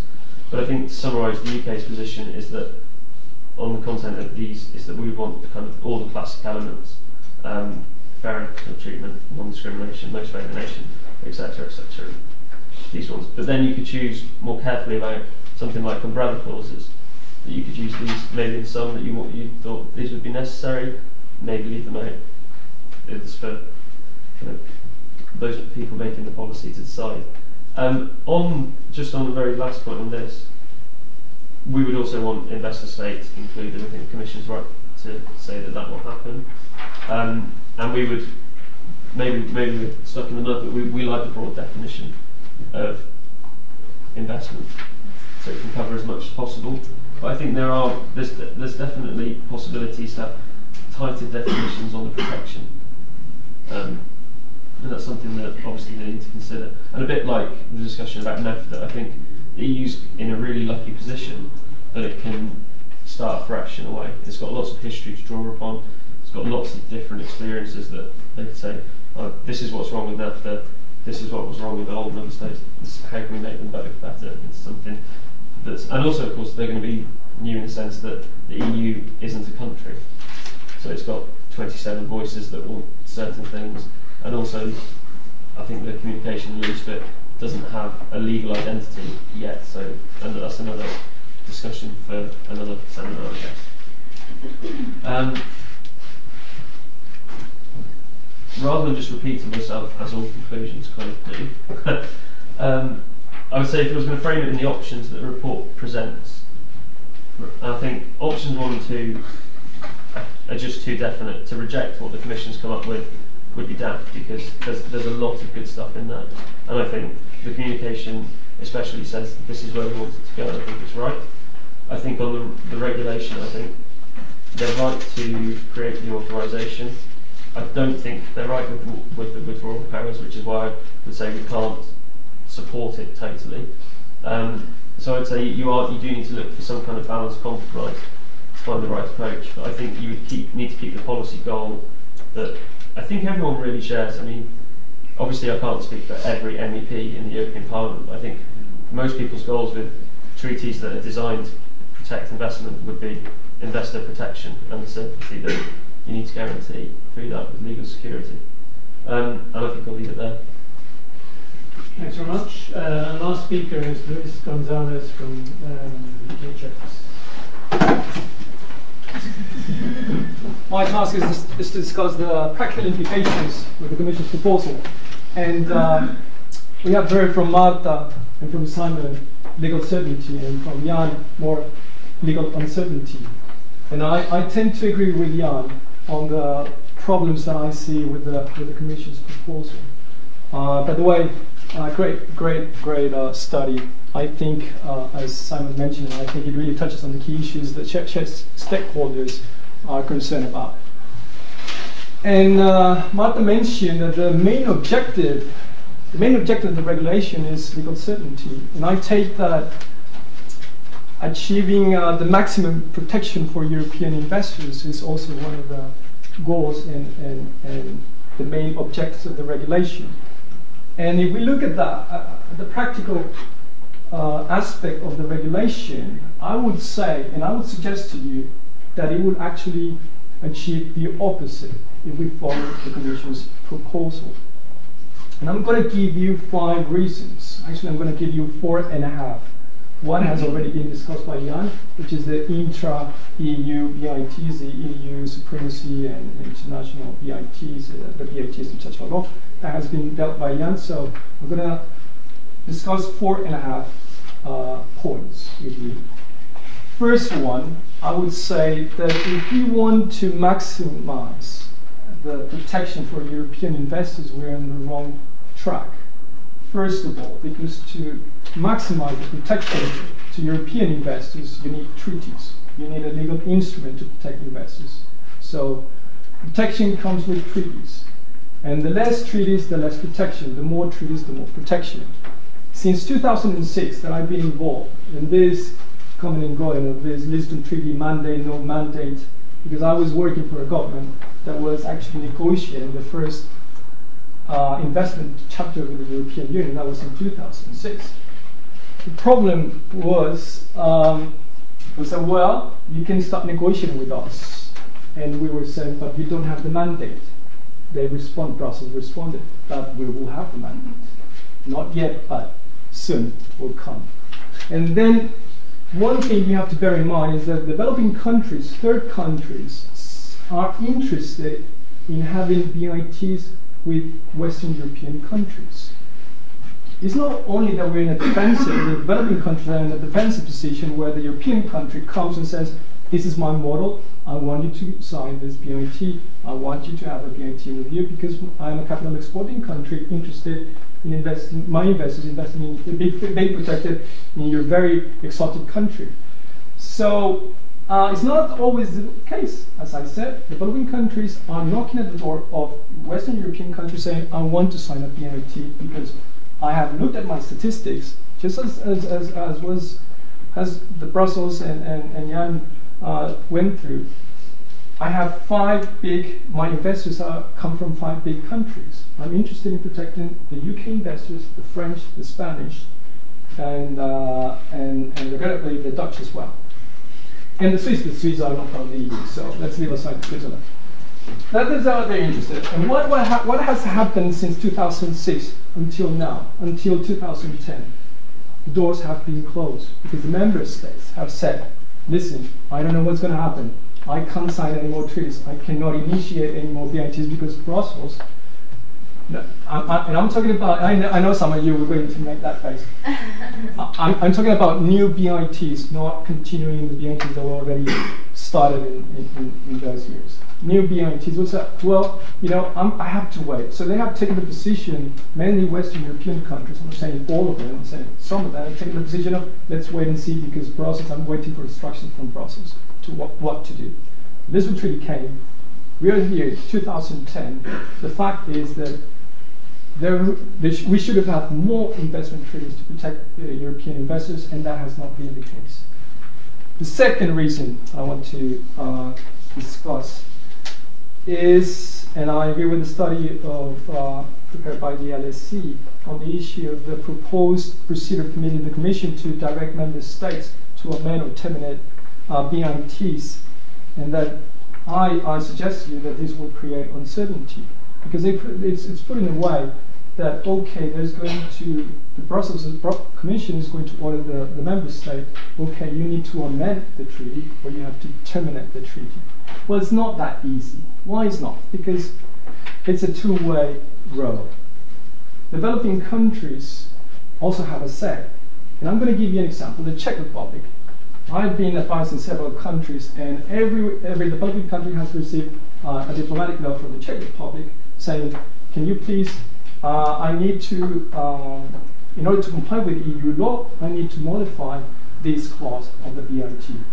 Can you please accept this draft, and, and, and, and then we can proceed with the formalities? Well, the developing countries now, now, probably before they didn't have the say, but now they're saying, hold a minute, you want to modify the BIT? Well, I also want to modify the BIT. So let's reopen the BIT. And now you're sending me the, your proposal, I'm sending you these other proposals. I want to change the definition, I want to change for an equitable treatment, I want to limit the scope of uh, the umbrella clause, I want to get rid of the umbrella clause, blah, blah, blah. What has been the response? Zero. Silence. So, no amendments. Because, because it's not easy to amend a treaty, because once you open a BIT on a specific issue, although it's minimal for, let's say, for the Brussels point of view, it's just transfer of capitals, transfer of payments. For the other countries, it's the opportunity to reopen a European, old model European BIT. So, um, what is the case scenario? Terminate the BIT is the worst case for the European investor. You want, if the member state is going to take a dramatic and drastic approach to terminating a BIT, the European investor will be in the worst case scenario. I don't have to tell you why. The only, the only possibility is, well, you can renegotiate a new BIT. Well, it's extremely complicated nowadays because many developing countries are very, uh, as you mentioned, very, they're very receptive and very, very uh, defensive as towards the, all these investment treaties, are they really increasing the investment opportunities, etc., etc. I'm getting all these claims, and I'm getting, and I'm getting uh, uh, foreign investment. So no, thank you.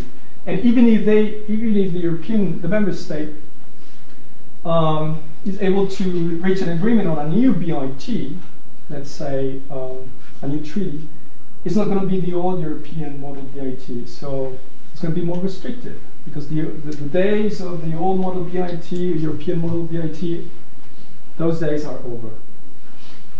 For um, the third uh, reason is that it seems that now the EU is going to negotiate, it's uh, going to step into the shoes of the member states, to negotiate investment agreements.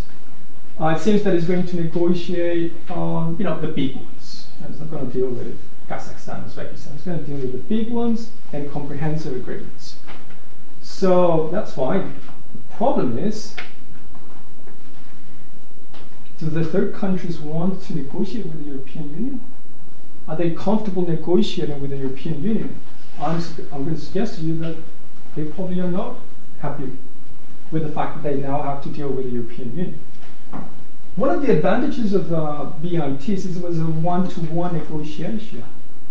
It was, I know I know the United Kingdom, I know how many islands, how many territories it has, I know it's a country, and it's going to be on a reciprocal basis. And they felt comfortable in dealing or negotiating investment issues is extremely comfortable on a one by one basis. Negotiating with a thing called European Union with Godzilla with 27 countries and God knows how many in years to come. It is extremely, extremely threatening for developing countries, especially those countries who have already placed investment claims. Why? Well, because basically they're negotiating with, they're, they're signing a, a treaty with the whole world. Yep. Anyone who invests in Cyprus, you know, any Russian who invests in Cyprus will be a European investor and could bring claims against this unique, only uh, developing country. Secondly, uh, the countries that they, they have mentioned. Well, look at the countries Russia, India, uh,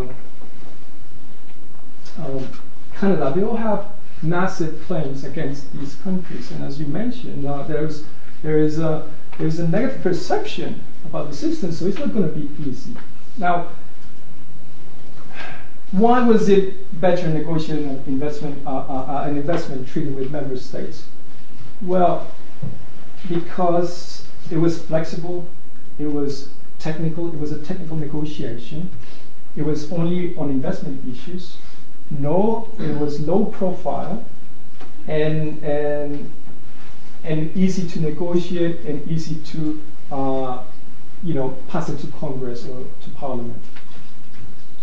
If we have now the European Union, what are the, what are the disadvantages? Well, it's going to be politicized, obviously, because when you, have, when you negotiate with the European Union, all the eyes are on you. You're in the spotlight. Negotiate, negotiate with the European Union, everyone will look at that agreement. And the European Union doesn't negotiate, it will not negotiate just on investment, it will negotiate on other issues. So you will have human rights, environmental issues, and anyone who has had an experience negotiating with the European Union, the European will, will come up with a list. Have you joined the International Criminal Court? Well, that, well, you have to. What are your human rights uh, standard? Oh, no, not, not that. Well, so you have to do this. You have to do that. So you're going to contaminate the investment provisions with other issues such as human rights, blah, blah, blah. I don't want to go into detail. You already know, and time is running out for me. Um, Another, another disadvantage is that it brings public attention, and well, it's not that it's bad. It's just going to make it very difficult for the European Union to get that developing country or that third country to agree to a treaty because you have NGOs who will scrutinize whatever you negotiate, whatever you agree, and that's going to be tough. What is the other disadvantage? Is that it is likely that it's going to be an FTA, it's going to be within the framework of free trade agreement. Fine, what is the problem with that? Well, the problem is, again, it's going to be part of a package investment. At the end of the day, when you negotiate, you, you will leave investment, the, the critical issues of investment, together with the trade issues, with uh, financial services, etc., etc. So it's going to be a part of a package. Again, it's going to be contaminated. But the greatest problem, and this is the experience with NAFTA, I worked in the NAFTA world for, for 10 years. And I can tell you that the problem with the Chapter 11 the investment chapter of NAFTA is that we cannot touch it. Why not? It's part of the free trade agreement. Even if we want to change something of the free trade of, of the Chapter 11, we cannot do that because we will basically open the whole thing. We, if we open a little thing, another state will want to open it on trade issues, on market access, etc., etc., etc. It's like a soup, you know, put everything together at the last minute a lot of compromise, and and one is once it's locked, it's it's uh, it's very packed, and um, and although uh, not many people are happy with what it's inside, you don't want to open it because then you know everything will come out.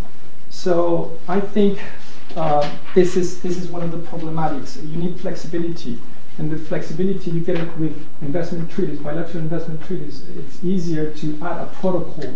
It's easy to amend it's easier to modify that. Why is, why is this particularly important investment? Because I'm not, in, trade is different, but investment is critical. It's extremely important because investment law is the most dynamic area of international law. We all know that. Meaning dynamic, meaning rapid, meaning um, uh, fast. So we need adjustments, and, and, and we have to leave that door open. So my, my, my recommendation is that whatever approach is taken, it should be a very practical approach. And, and, and I think the more you, power you give and the more flexibility and freedom you give to the member states, uh, the best for European investors. Thank you. Luis, thanks very much. Um, okay, so that finishes the uh, presentation. Um, at the beginning, uh, I, should have rec- I should have said this at the beginning, I should have recognised the other contributors to the report because Jan and I are only two of them, uh, and the other contributors are Christine Cote, um, uh, Robert Basedow, and um, Barish uh, uh, Karapina. I'm not sure if he's here or not from the ODI. So just to um, recognise them. So what I suggest I'd like to do now is open it up to uh, questions or discussion. Um, I'll take about three, maybe three or four uh, in a go. Um, if you could just say who you are and where you're from before you ask, ask the question. So who'd like to start? Yes. My name is Christian. I work on the Institute in. I have two questions. One substantive. Uh, how would the standards of protection be, say, negotiated or assured that they really are um, taken from best practice of member states without turning that into another negotiation with the multilateral agreement on investment, really, because the experience of each and every member state, especially East, Eastern and Western focus, they are very different because the Eastern ones are recipients of capital. And the procedural one is how the dispute settlement, or what, it, what dispute settlement mechanism is going to, how it's, how, how it's going to look like if the um, FTAs or BITs will be negotiated and signed by the EU, and the investor from outside of the EU wants to sue the member state, the EU. If, if the investor has something against the regulation, then should it go against the European Union um, institutions, or how, how is it going to look like? And if it's going to be attached, for example, to ICSID, then Poland, for example, is not a member of the ICSID, of the Washington Convention. So would Poland be forced to join the Washington Convention, or would it be enough for the EU just to sign up to the Washington Convention? Okay. Thanks very much. Let's take another two. Yes. Hi, Mark Banger. I'm one of Steve's colleagues in international relations. Uh, I have a, just a big question for, for Marta. Uh, I'm, when I look at this list, uh, I'm kind of thinking of, you know, could you come up with countries where it's less likely that the European Union will be able to negotiate an agreement? And I'd be hard pressed to find any except maybe North Korea. Uh, I mean, China, the US, and Canada have, have tried this for a long, long time without getting anywhere. And with China, you could basically negotiate meaningless BITs. Um, Russia hasn't even ratified the energy charter. So, you know, are they really going to negotiate? Mercosur, if you tack it onto these trade negotiations, they've been going on for as long as I can remember. And Brazil has never ratified a BIT because they always failed in the Senate. So what's the point there? Um, and well, I'm not going to roll in Canada and Singapore because those are actually easy cases because you know at least in Singapore, well, as know, right, best business environment in the world. Um, so um, is that is that really just for for saying how important this is going to be for the policy, or uh, is there some other rationale behind uh, choosing these cases that are going to take as long to negotiate as sort of the, the 20-year expiry of BIT protections is going to last everybody terminates their agreements now? Okay, thanks very much. One more? Um, John. John Cook. Well, just to make life a bit easier, I was going to offer an observation rather than ask a question. Um, this this change of competence, it, it, it reminds me very much of what uh, of, of what happened um, in the 1960s and early 1970s when member states' commercial agreements with um, third countries were subject to a procedure of tacit reconduction, as it was called by by community legislation, that they would be they would be allowed to be continued as long as they didn't, um, uh, as long as they didn't contradict community law, I think, and also until they were superseded at that time largely by multilateral um, uh, agreements, which, which would then take over the various trade concessions. The interesting thing, I think, is that that model, in principle, looks so similar to what one might think of doing here in terms of union policy. And yet, I was very interested, for precisely that reason, in Luis Gonzalez's careful analysis of why there were these very striking differences. That what was, what in the 1960s had been um, a rather obvious matter of a common policy taking over member states' bilateral agreements and really working quite well, could be subject to all sorts of difficulties in an area where, as he said, investment law is very dynamic. You need to know precisely the jurisdictions between whom you're concluding an agreement, and if, if the EU is meant 27 member jurisdictions, all of them with different domestic law in the very areas that affect investment, is, is there actually a parallelism of, of moving from national competence to community competence? in the 60s and now, mm. the development of the common commercial policy. I thought that was very interesting. Um, right, uh, who'd like to have a go here? I don't want to duck out of answering the questions by sharing, but so let me let me be selective and answer the ones I can answer. on the um, on the standards question, how do you avoid the rerun of the, the Well, this this is what some uh, I think member states and some member states are concerned about that. Um, but it, will be, as, as Luis was saying, it is a more public debate. Uh, bilateral investment treaties have not been very public in, the past. They've been negotiated between experts. But it's a fact. I mean, the, treaty change is there. Um, and the, it does constitute a change, although, I mean, there are lawyers who argue that, um, in fact, it doesn't really change anything because under international uh, established international law, the, the BITs still are still valid. But it is a it is a fact. The treaty change is there, and there will be more of a discussion because it's in the par- European Parliament. Um, how do you draw on existing member state BITs without having this broad debate? Well, I think you you just have to ensure that it's a it's a balanced debate. It's based on substance, and, you, and it's based on a realistic assessment that EU investment agreements have to be, they, they can't be worse, uh, offer significant, significantly worse standards than member state BITs, otherwise they're not going to be credible. But what they can do is what a number of people mentioned, I think, is draw on experience elsewhere and experience with member state BITs in order to um, work towards best practice.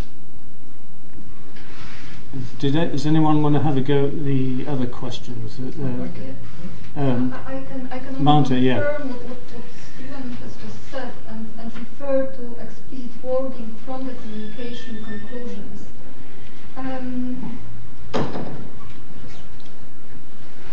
the Union should follow the available best practices member states to ensure that no EU investor would be worse off than they would be under member states BIT. It will be difficult, but I'd like to draw your attention that in the regulation and in the communication there is nothing about the automatic termination of BIT where there is an EU agreement. We want to assess this on a case-by-case -case basis. So we can well imagine a situation that even if we have, if we negotiated European investment agreement, that, that member states BIT remain in force, meaning coexistence. But uh, this is not excluded. We will see, we will assess it on a case-by-case -case basis when negotiating with our trade partners. Uh, then uh, I would like to address the, the, the question on, on um, international responsibility um, of, of, of, of, of um, uh, in the future investment, European investment agreements. And again, you may find relevant information in the communication.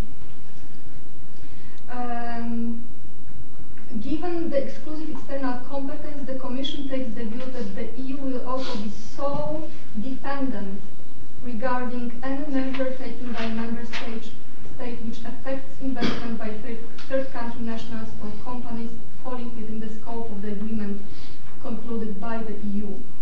It, it means that the EU will remain responsible for any measures taken either at the EU level or at the member at the member state level. Uh, then there was a question on the geographical uh, coverage. And again, I mean, we, we cannot exclude negotiating with any third country. The, the communication only presents the Commission's view on uh, short-term priorities. Okay, and criteria are, are general, but then we present short and medium-term pri priorities. And we refer to Singapore, India, Canada, and, and Mercosur just because we have ongoing negotiations with these countries. But of course, it doesn't exclude other potential negotiating targets. And then, uh, who is interested in, uh, in negotiating with the EU investment uh, protection? In fact, um, with exception of Mercosur, we, have, we, we, have, we, are not uh, there yet. Uh, you are perfectly right that Brazil uh, does not conclude um, BITs with third countries, only regionally. Uh, but then, even with, uh, with Mercosur, we may imagine negotiating investment protection without Brazil by taking uh, through um, protocol or annex to, the agreement. So, and it's not excluded. Of course, we may not push any partner to negotiate investment protection, but I can well imagine that, that, that, that it's still feasible with Mercosur. Uh, I don't know whether it answers uh, the question. Yes, Luis. Yeah. Um, about the dispute resolution, the, the mechanisms, I would just briefly mention the ICSID. It, it, one, one thing that is on the table and big discussion is that the European Union is not a member of ICSID, and is not a member state of ICSID, and cannot be a member of the ICSID convention. This is a big issue because for European investors, it's extremely important to have an effective uh, mechanism for the resolution of investment disputes, and the most specialized mechanism is the ICSID convention. So it will not be available for European investors or third for uh, investors from, from third countries bringing cl claims against against the European Union. Can, is, is the ICSID convention going to be uh, modified to, to incorporate the European Union? Unlikely, extremely unlikely. I, I, I think that the, the, the, the World Bank has already said no way um, because it's extremely difficult it would have to go and, and be ratified by all the member contracting uh, states of the ICSID Convention, so that is extremely unlikely. Funny thing is that the European Union is thinking of negotiating with countries that are not members of, uh, that are not contracting parties to the ICSID Convention, like Canada and, and, and uh, Russia, uh, etc., uh, or Mexico or Brazil. I mean, when, and funny when they mention Mercosur, because Mercosur only exists, I'm, I'm, I'm Latin American, Mercosur only exists in the mind of Brussels. It's just not, it's not there. It's Brazil, basically. and, and well, yeah, no, the, the, the, the, the world of Mercosur, but uh, uh, let's be realistic. I mean, Mercosur is Brazil, and Brazil doesn't negotiate investment treaties with uh, investment, uh, investment, uh, investor state arbitration. So that's a reality, and you have to live with that, even if you're the European Union.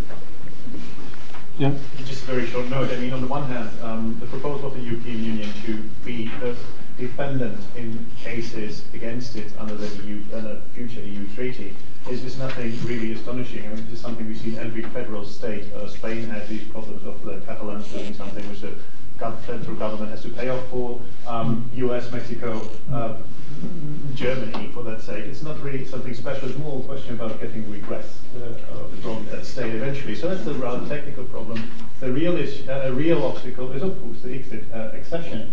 Um, because without the ICSID convention, um, I think the whole uh, huge BITS network which has been spun around the globe, uh, first of all, wouldn't have happened and wouldn't make much sense first place. So that is a very, very critical issue to, to, to, to be solved, and um, I'm, I'm, looking forward to seeing what that brings.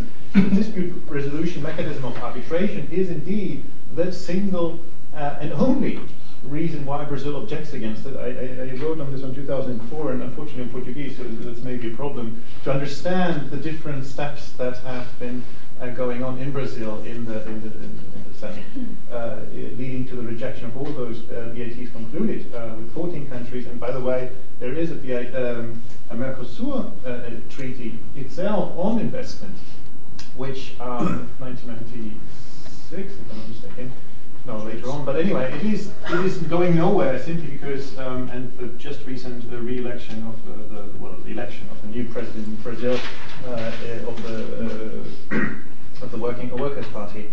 Uh, which has been the party which has been objecting to this, um, will just lead to continuing this position. Brazil will not sign up to any mechanism which will allow dragging it in front of an international tribunal. Um, and I think it's time for, for, for, the European community to, to understand that that will, will not happen. I don't think it will lead anywhere. Okay, thanks. Just on uh, John Cook's point about um, something similar happening on trade, it's worth maybe we should sort of look at that a bit more detail because um, uh, there may be some lessons to be learned from that. So I've got three interventions. If you can say who you are, I've already got three. Sorry, next one. My name is Sophie Maverick. I'm an operator with Trudeau um, I just wanted to pick up uh, a little bit on uh, the dispute resolution aspects and the question that was asked. It strikes me that the, that the communication, as was said, wants, says that the Commission wants to draw from best practices uh, from the BITs and member states. Yet at the same time, uh, the problem with dispute resolution status uh, of the EU as a, as a respondent is, if I may disagree slightly with Jan, uh, a little bit more than a technical problem. Uh, the EU is not a state, it's not even a federal state. It can be perhaps functioning a little bit like a federation, but it has no status of international law in terms of dispute resolution, um, in terms of investor-to-state arbitration. There is no precedent for this, even under the Energy Charter Treaty, where it is a, a member uh, as the as the EU. Um, there has not been to date um, proceedings against it. it. It has appeared as amicus, and that's about as much as, as we can, can do, as, as was mentioned in the very and so I, there's a little bit, I think, of a contradiction here in the communication in that it says you want to give investors as much as they currently have, we, want, we don't want to reduce anything, yet on the dispute resolution front there is a huge uncertainty as far as investors are concerned until the, the EU's position is clarified in international law, and that does not likely happen tomorrow. Thanks so much. Yeah, um, I had two. Uh, Could you say uh, Emily Gonin. I was a former student at the LSE and the um, yeah, I have two, uh, two remarks regarding the dispute resolution uh, system. First of all, uh, about the EU as a defendant, um, there is a, an obvious um, practical, or call it wherever you want, problem is like who, if the EU gets condemned, who is going to pay? Who is going to have the budget to pay to the investors? Admit, like, I suppose uh, Russian investors invest in Europe and choose, let's say, France uh, and the EU is a defendant, is France going to be paying for everything? So uh, this will obviously be a, a problem. Um, and then, um, and then the other question is um, in the communication, the EU is of course related to the ICSID, um, the ICSID membership of the EU. Um, the, the communication is discussing a review system, uh, the coherency of case law, um, the transparency question, but those questions have already been debated, and notably the transparency question is quite problematic for many uh, third world countries who don't want the proceedings to be transparent. So there may be there a contradiction between the fact that uh, the, the EU is party to the European Convention on Human Rights and uh, want to uh, promote those practices and that transparency, and the fact that um, uh, some developing countries uh, are completely hostile to any publicity in those cases. So how would you um, respond to those contradictions? Uh, Nikos?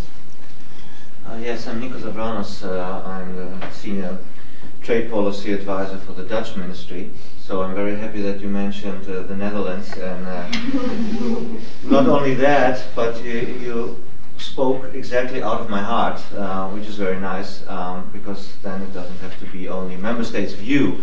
But I want to to mention a couple of things. The first thing is um, because I think it has not been mentioned, uh, is um, have a look at the Council conclusions of 25 October, which were adopted on the communication, um, which I think make a very good reading and um, make clear what the wishes and what the concerns of the member states. I think that's very important to see. Um, second, um, I think we need to make a clear distinction um, between the communication, which is future looking, and the regulation, which is for the past. I think most member states, and you can see that in the Council conclusions, they have not much problems in general with the communication, with the future um, policy of the EU. Um, with regard to the ICSID and the dispute settlement, I think the solution will lie in mixity. You have mentioned it. Mixity will ensure that both member states and the EU will be commonly responsible. So I don't believe that there will be a sole um, responsibility or representation by the EU. It will be mixity, and that will sort out all or many of the um, practical issues. Um, but with regard to the regulation, which is really the concern for the member states and the concern of businesses, um, let me make really clear that this authorization system, as it is proposed, can never create legal security because we know that 99.9% of all current existing BITs of the member states are inconsistent with the ECJ judgments. We know that. Which means, and I think the, com- the Commission officials have said that privately or officially, I don't remember, does, doesn't matter. the Commission is not able to certify, to accept an EU unlawful situation. It cannot do that. So we know that not after five years, but within five years, which can mean actually tomorrow, the Commission can withdraw the authorization. We know it. The funny thing is, of course, and that is true, it doesn't matter the authorization because in terms of public international law, the member state remain uh, the the BIT of the member states remain valid in any case. So there is a looming 100%, 99% certainty that the authorization will be withdrawn. And when you look at the conditions, especially the conditions of what is an obstacle, I mean, I am an obstacle already for the future policy of the EU. So that alone is a reason to terminate all Dutch BITs. So, I mean, let's be serious. Any lawyer, any lawyer can see immediately that this is such a broad possible uh, uh, definition, broad as possible, that it cannot be accepted.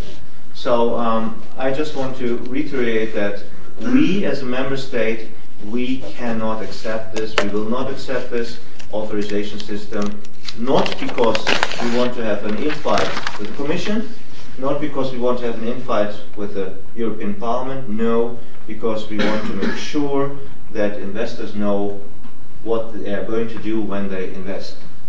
I think that's really important to emphasize. Thank you. Okay, thanks very much. Who wants to respond on this? Jan, can you start off anyway? uh, just, just, take it as the first one.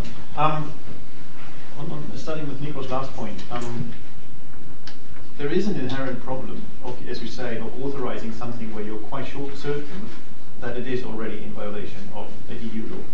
Now, um, as a lawyer, it's still difficult, but at least as a German lawyer, that might be a problem as well. Um, it's difficult to conceive that we just don't do anything either. So, if we've seen the cases against Austria, uh, Sweden, and, and Finland, um, which have attacked the most obvious and most, um, yeah, uh, problematic uh, contradictions between EU law and, and BIT uh, provisions, um, I do see the problem that, I mean, yes, Luis is of right. Opening Pandora's box again and over and over again will just lead to a huge mess. But that doesn't that actually plead in favour of having an EU-wide solution and really taking up the whole problem as a whole? And then, well, it will take maybe, uh, as Simon said, a decade. but that problem has to be addressed, and just not saying, well, let's just leave everything the way it is. It's murky and, and, and shady, and we know there's a problem in there. Um, doesn't seem to con- fit with the idea of the rule of law altogether, especially given the, the, the, the, the massive attack against the entire investment arbitration system as a whole, from uh, NGOs and from uh, maybe also from now on in the European Parliament.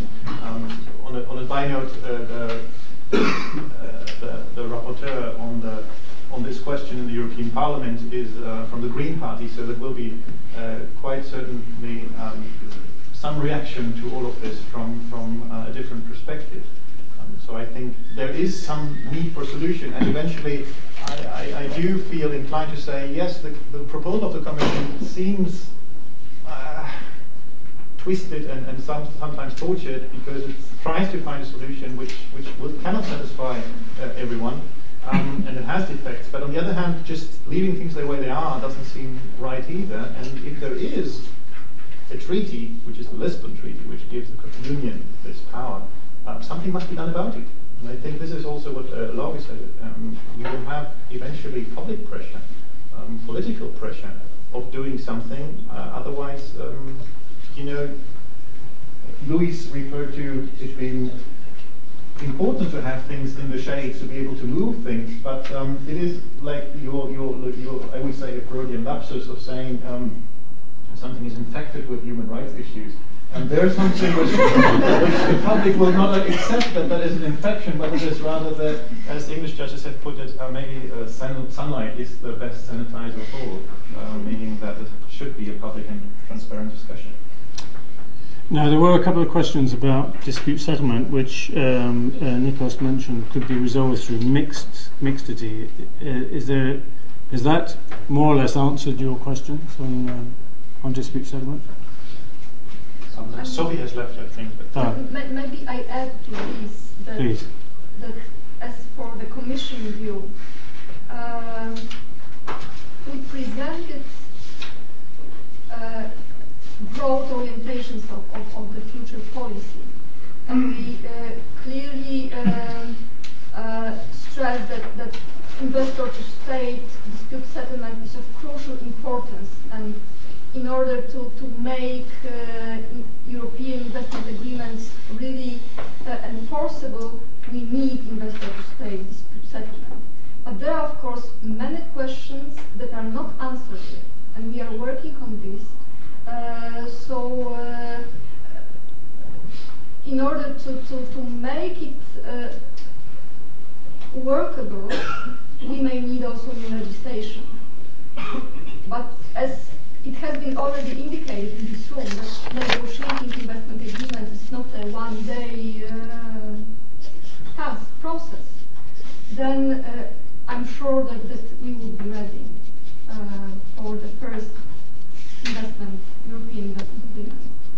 Uh, this is both for the uh, problems related to, to, to the fact that the EU uh, cannot be uh, a party to, to ICSID convention, and the same uh, with relation to, to, to, um, to international responsibility and the possible financial implications of, of, of, of, of, um, of arbitral tribunals awards. Okay, uh, gentlemen, back there. Yeah. Uh, Jan Helmida, British Institute of International and Comparative Law. Um, it's a comment or an observation more than anything, and it uh, comes off of what uh, Lander was saying about uh, there being nothing like facing a judgment from the ICSID tribunal to focus the mind on uh, what your BITs contain. Um, and this, what Simon was saying, being really, in a way, sort of a lucky stroke, I think, for EU member states um, as offering a fresh start. Because if you look, I think, at most Western European BITs, they tend to be of the old school, with rather general and vague uh, descriptions of the standards of protection, um, without the kind of clarification that you find in the practice of the North American BITs, Canada and the United States particularly with annexes describing what the states have in mind with respect to fair and equitable treatment, what they have in mind with respect to uh, general regulatory measures, etc. And if nothing else, I think it may provide an opportunity, however the member states and the Commission work it out amongst themselves, uh, for European BITs to, if you like, modernize and uh, become a bit more reflective of the fact that although a number of speakers have spoken this evening about uh, protecting European investors, uh, it's not only European investors who get protected by these BITs, and that the flows of capital from developing states, or what one used to think of as developing states, uh, across borders has increased dramatically. And it is just as likely that a Germany will be on the other end of a BIT claim. And then it would be helpful to say, well, actually, fair and equitable treatment only means what customary international law says. That's my observation. Thanks very much. Uh, in the back. Uh, my name is Alex Hemel from Allen & Overy. Um, all the talk tonight has been focused on bilateral investment treaties, but I find myself wondering if uh, the communication and the EU's future policy has any implications for multilateral instruments like the Energy Charter Treaty, which obviously has all of the EU member states party, also the EU itself as the successor to um, but also has something like 30 or so non-EU parties. Um, and so with the EU's policy in mind, effectively gradually withdrawing member states from the investment treaty process, I wonder whether the panel sees any uh, potential effect on ECT. Have we got one more? Yes, please. Um, Adora Opus from Freshfields. Just a more kind of general question, picking up on something that Luis mentioned um, earlier. How would the panel see it if this was to, if you were, spread to kind of other international intergovernmental organisations? Would the EU as a whole, or would member states individually feel comfortable, for example, signing up to a bilateral investment treaty with ECOWAS or you know kind of Southeast Asian um, IGO? What what would you how would you all view that kind of progression? Right, who'd like to start on the? Um, well, that was comment really. Uh, does anyone want to comment on the comments? That this is an opportunity that the member states should grab in order to modernise their investment agreements. Yeah, Simon. Uh, obviously, a bit on what I said. But we've, we've already seen um, the change in direction. Um, the last BITs that we signed, and we did sign some in the run up between 2006 2009, partly because we didn't know what was coming next. So we need to get these done. And we still had two countries coming to us, that were Zambia and Ethiopia, that just came to us and wanted something because they wanted to get the investment in. But equally, we had um, Qatar and Kuwait come to us because they wanted to invest into the UK. So it has already started to flip around. And I think, I don't know how far you can push this with somewhere like China because there's so many other rules for Chinese investors to take money out of the country and abroad. But hopefully the Chinese will see that there is a benefit in having a mutual two-way investment treaty. And that the fact that they've got all the money to, well, they've got all the money, they've got all the American money um, to invest, might drive them to do it. Okay, thanks. On the on this region to region uh, agreement, um, let me have a stab at it. Maybe Marta can uh, add on. I mean, the, the EU's position has been, of course, to promote region to region negotiations. So it hasn't been, uh, though they haven't really advanced very far. Uh, but theoretically and in, in, in, principle, there's no uh, the position, EU position would be presumably that that this would be a favourable thing to do. But the, the main barriers have been usually, and the other, the EU's negotiating partners haven't really uh, got close enough to a common position in order to facilitate that. Yeah, I can only uh, say that, that we um, uh, engage in uh, regional um, trade agreements, negotiating regional um, trade agreements. Um, those regions are not mentioned, I mean, with the exception of Mercosur, regions are not mentioned uh, in the communication, but, but uh, I mean, as I said, I mean, exclude that, that we may find uh, useful and, and desirable to, to, engage in such negotiations. But as I said, I mean, we may not negotiate with, with uh, the whole world at the same time. So we shall really make priorities, and it's really up to to, to all EU institutions to decide on priorities. And, um, yeah, you're perfectly right that the, the Council uh, adopted conclusions uh, indicated indicating its priorities. We will hear from the European Parliament uh, its views on, on, on, on priorities. So uh, we will try to, to, to, to, to get further uh, with defining uh, future directions of, of, of, of, of development of, of investment policy. So um, on multilaterals, mean, I'm not an ECT expert, so so I, I, I, will not refer to ECT, but in the communication, the Commission clearly says that, that if there is any uh, initiative on the multilateral level um, uh, on investment, uh, the Commission view is that uh, if, that the EU should be involved in, in such in such process but still there are some conditions that, that, that are necessary to, to make this uh, really successful. And, uh, so, so um, we are not very uh, specific on this. Uh, yeah. Maybe just very shortly on the on the ECT impact. Um, we have, of course, a certain, um, and this is the, the kind of backlash uh, discussion we have the strange situation that uh, those uh, arbitrations going on right now, just concluded one year, uh, AES against Hungary, but others uh, looming in the background, um, and against uh, Romania are, well, not Romania, but the ones against Hungary are all based on the ECT, on the Energy Charter Treaty. The Energy Charter Treaty has been created by the, primarily, well, the Dutch have been proposing it, and eventually has been created by the European Union itself. Um, um, and now we have a situation that we, we, we, might find that if Hungary is uh, condemned to pay damages, to pay back the subsidies they have taken back because trying to comply in advance with EU state aid uh, provisions, we, we found ourselves in a complete dilemma because it would be, from a EU law perspective, completely unacceptable for those investors to get those benefits back because that would precisely defeat the purpose of the uh, of the state aid provisions. Um, so eventually, in a certain way, and I, I kind of suspect that many uh, of these treaties uh, function that way. There is a kind of creation, and, and, and, and, even the EU is not or was not really aware what, what that would eventually mean, and that tilts in what Jan said.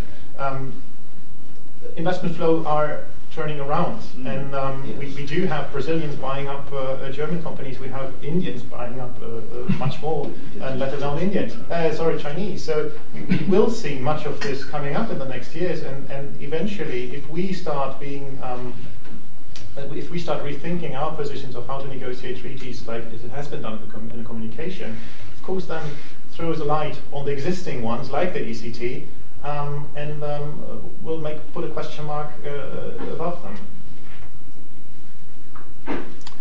Okay. Um, any more points, questions? We've got until we've got the room until half past eight. if anyone wants to ask any more questions, maybe if I just uh, can uh, add uh, in terms of because we are focusing on the ICSID, we should also recall that uh, a number of states have withdrawn from ICSID uh, in the past. Uh, Venezuela, uh, Bolivia. I read that Ecuador is in the process uh, of going in the same direction. Um, so you can see that maybe ICSID is not entirely satisfactory anymore for a number of countries. So the, the other alternative is UNCITRAL. Uh, we haven't talked about UNCITRAL, but, but then again, UNCITRAL has some issues with transparency.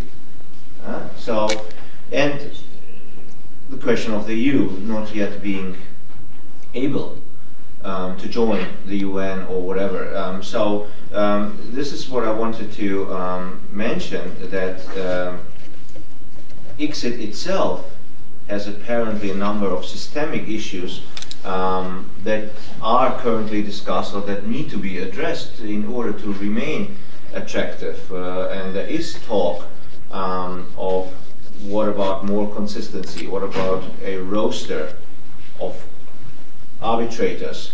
What about maybe something of an extended uh, appeal system? We have the annulment decision, and Argentina has been successful uh, recently with the annulment uh, procedure. Um, so um, just copying the ICSID or telling the EU if ever. Uh, although I have other information that I was told that uh, would have no problem bringing in the EU. They said uh, to me. So anyway, but just bringing in the EU into ICSID may not solve the other um, what were there? Challenges, not problems. I always use the wrong word. Challenges. the other challenges that were rightly identified and were also rightly identified yesterday in the EP meeting uh, by Natalie. Um, so we, we, must be careful with ICSID, um, not just praising it into the heaven. Uh, I have a well, I have a question now that we have a few more minutes um, and that concerns that relates to substance, um, and it ties a bit into what what uh, Jan said earlier, um, and what your your presentation, Steve, that you basically have two choices in terms of specifying key provisions: expropriation, favorable treatment, umbrella clauses, and so forth. And on the one hand, the communication says no European investor, no investors from European countries should not be left in a worse position than they are on the BITs.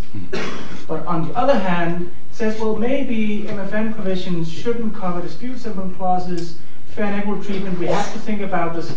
That might only uh, mean international minimum standards and so forth. And that's, again, to use a nice word, it's a bit of a chat. Uh, it's a bit of a tension, right? So, um, and I'm wondering uh, from the member states. I mean, what we've heard today is uh, that in terms of substance, in terms of specifying provisions, well, we're fine with that. Things have changed. The capital is flowing from Kuwait and China and whatever, so that's perfectly fine. But is that really so?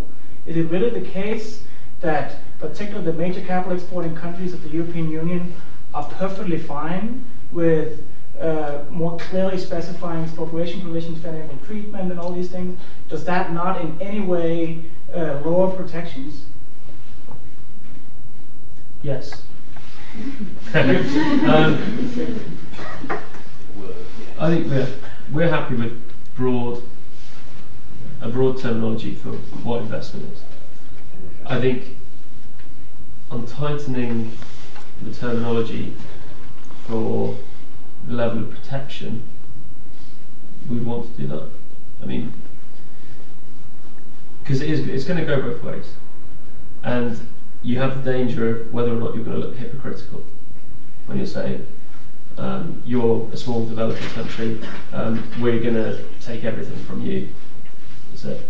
And then you get someone like China around the table, you know, saying, well, we really want your money to come into us as well, and so we'll do. We'll give them take. I, but I think you need to find the balance, and I think it's going to vary between countries. I think a trend that we, we see is, uh, I, I'd like to say that it's it's a trend to NAFTA approach, and Brussels didn't like this, at least not not a few years ago. Didn't like that European countries were taking a NAFTA uh, model in their new BITs, and but we see now in our take for example China I mean, the three NAFTA countries start negotiating basically at the same time with China.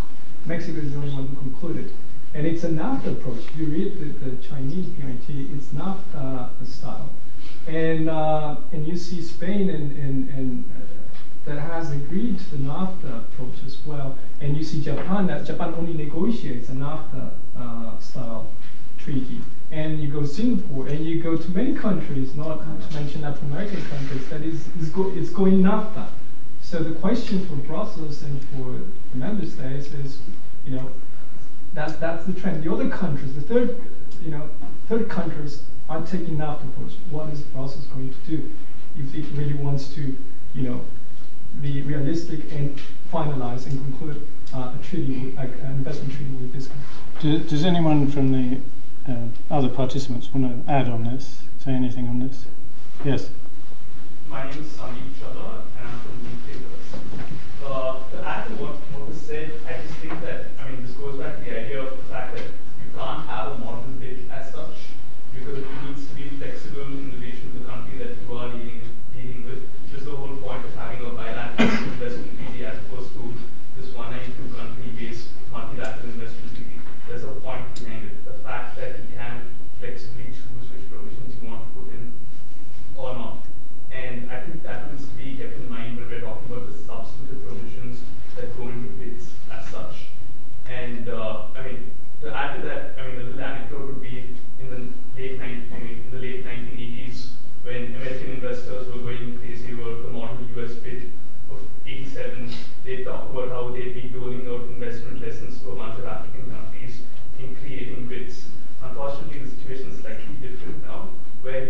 identify specific states to be either capital exporting or host state. In the sense that you can't say that the EU is a capital exporting state alone or a host state alone. It plays both roles depending on the country it deals with. Therefore, the whole concept of having a substantive provision-based model BIT would be slightly uh, irrational. Say the least. Okay, anyone else want to come in? Um, can I just contribute from the perspective of um, organisation to organisation, tying in with um, what he's just said? If the EU, for example, was negotiating with another similar organisation, surely would it not just make the substance of the BIT more and more diluted because of the variation of the countries within each of the organisations? Okay, I think uh, Laura and then Jan wants to come in. This is, I guess, this is time for questions because I have another question, but it just follows up on this very discussion. And and um, so we have the UK, we have the Netherlands sitting here, and in terms of the Netherlands, um, saying on the one hand that as long as we figure out the procedural issues and we include investor state arbitration, then we're more or less fine with European investment treaties. There's been a lot of talk today and in the uh, uh, presentations the Commission about how do you understand investment, and that's of course very, very important. But uh, another very, very important question is how to understand an investor. And here you have, that's one of the places where you have really big differences between the member state models. Um, in fact, it might be the biggest difference. And in particular, the Netherlands, some early models in the UK have a very, very liberal definition of investor. So Ronald Lauder could establish himself in the Netherlands and then he could sue the Czech Republic. Is that feasible, you think, in a European investment framework that the European Parliament is going to approve that we can have American investors establish a postdoc in the Netherlands and then uh, he's considered a European investor? Um, I don't know. So that's that's my question, I guess, to the member states. And if not, would that be would you be willing to give up your broad notion of investors uh, for the purpose of investment treaties? Yeah. Just a little follow-up on, on substance. Um, uh, I think one should remember that we're right now on the high tide of investor protection. Um, we have uh, BITs of so of so many with so many countries, um, and at the same time with such vague provisions that I think it's difficult to argue that we can even increase investor protection furthermore, other than adding some more and with the mash, um, with the MFN clauses and um, most favored nation clauses, um, we're always building up everything at the same time. I think um, if, if, if, we, if we look into the future, uh, we, we just have to accept that uh, the time has come that, that we now have to kind of look back. The tide is coming back to us. Um, investments are swapping into Europe, and therefore our exposure to liability is uh, increasing massively. And I think that is something which is uh, not really happening yet at the member level, and not seeing at the member state level or at the commission level, is to say, just let's be realistic. In the long run, we will decrease investor protection because we just need that for our own sake, and we're talking about policy space, um, and we're talking about lots of things which so far our investors in uh, arbitrations with um, developing countries have been most uh, eager to ignore. So um, I think there is some, and actually lots of discussion necessary to understand that we are having a situation now which has been created in the last 40 years, which is maybe just simply not sustainable because we will have to pay the price afterwards. Yeah, I think we just. Does anyone on the panel want to have a last word? Um, you don't have to, but if you want to take this. I was just going to quickly say about um, forum shopping, or where you, because with the UK, because obviously we have a lot of crown dependencies and overseas territories, um, it's quite often the case that people will use our one of our investment protection agreements that's, go, that's routed through Bermuda, and they'll have a post box in Bermuda. And as irritating as that is for my workload, um, it's ultimately we've created these BITs to create an investment environment that benefits UK and that country. But if it benefits everyone, is it that is it such a bad thing? Okay, uh, I think we let's wind up there. Um, thanks very much for um, coming along. Thanks very much to all the contributors. And just before you leave, uh, can I? Uh, this has been a, a joint um, project between the what's your project called? the transnational law um, project and the international trade policy unit, um, and it's been, I think, fairly fruitful in that we've been able to address this from both a trade and a, a legal perspective, which I hope we can continue. And maybe I'll remember the name of your project. Can I just one bit of PR from the um, trade side? We've got the next event is going to be a workshop on Wednesday, the 1st of December, looking at EU trade policy following the publication of the new policy orientation um, yesterday by the Commission. Um, so we'll send out a note on that. Jan's probably got something else he wants to Uh, just another very technical note for those who haven't understood it. If you want CPD credits, sign yourself up. Um, otherwise, uh, have an excellent evening and thank you for coming.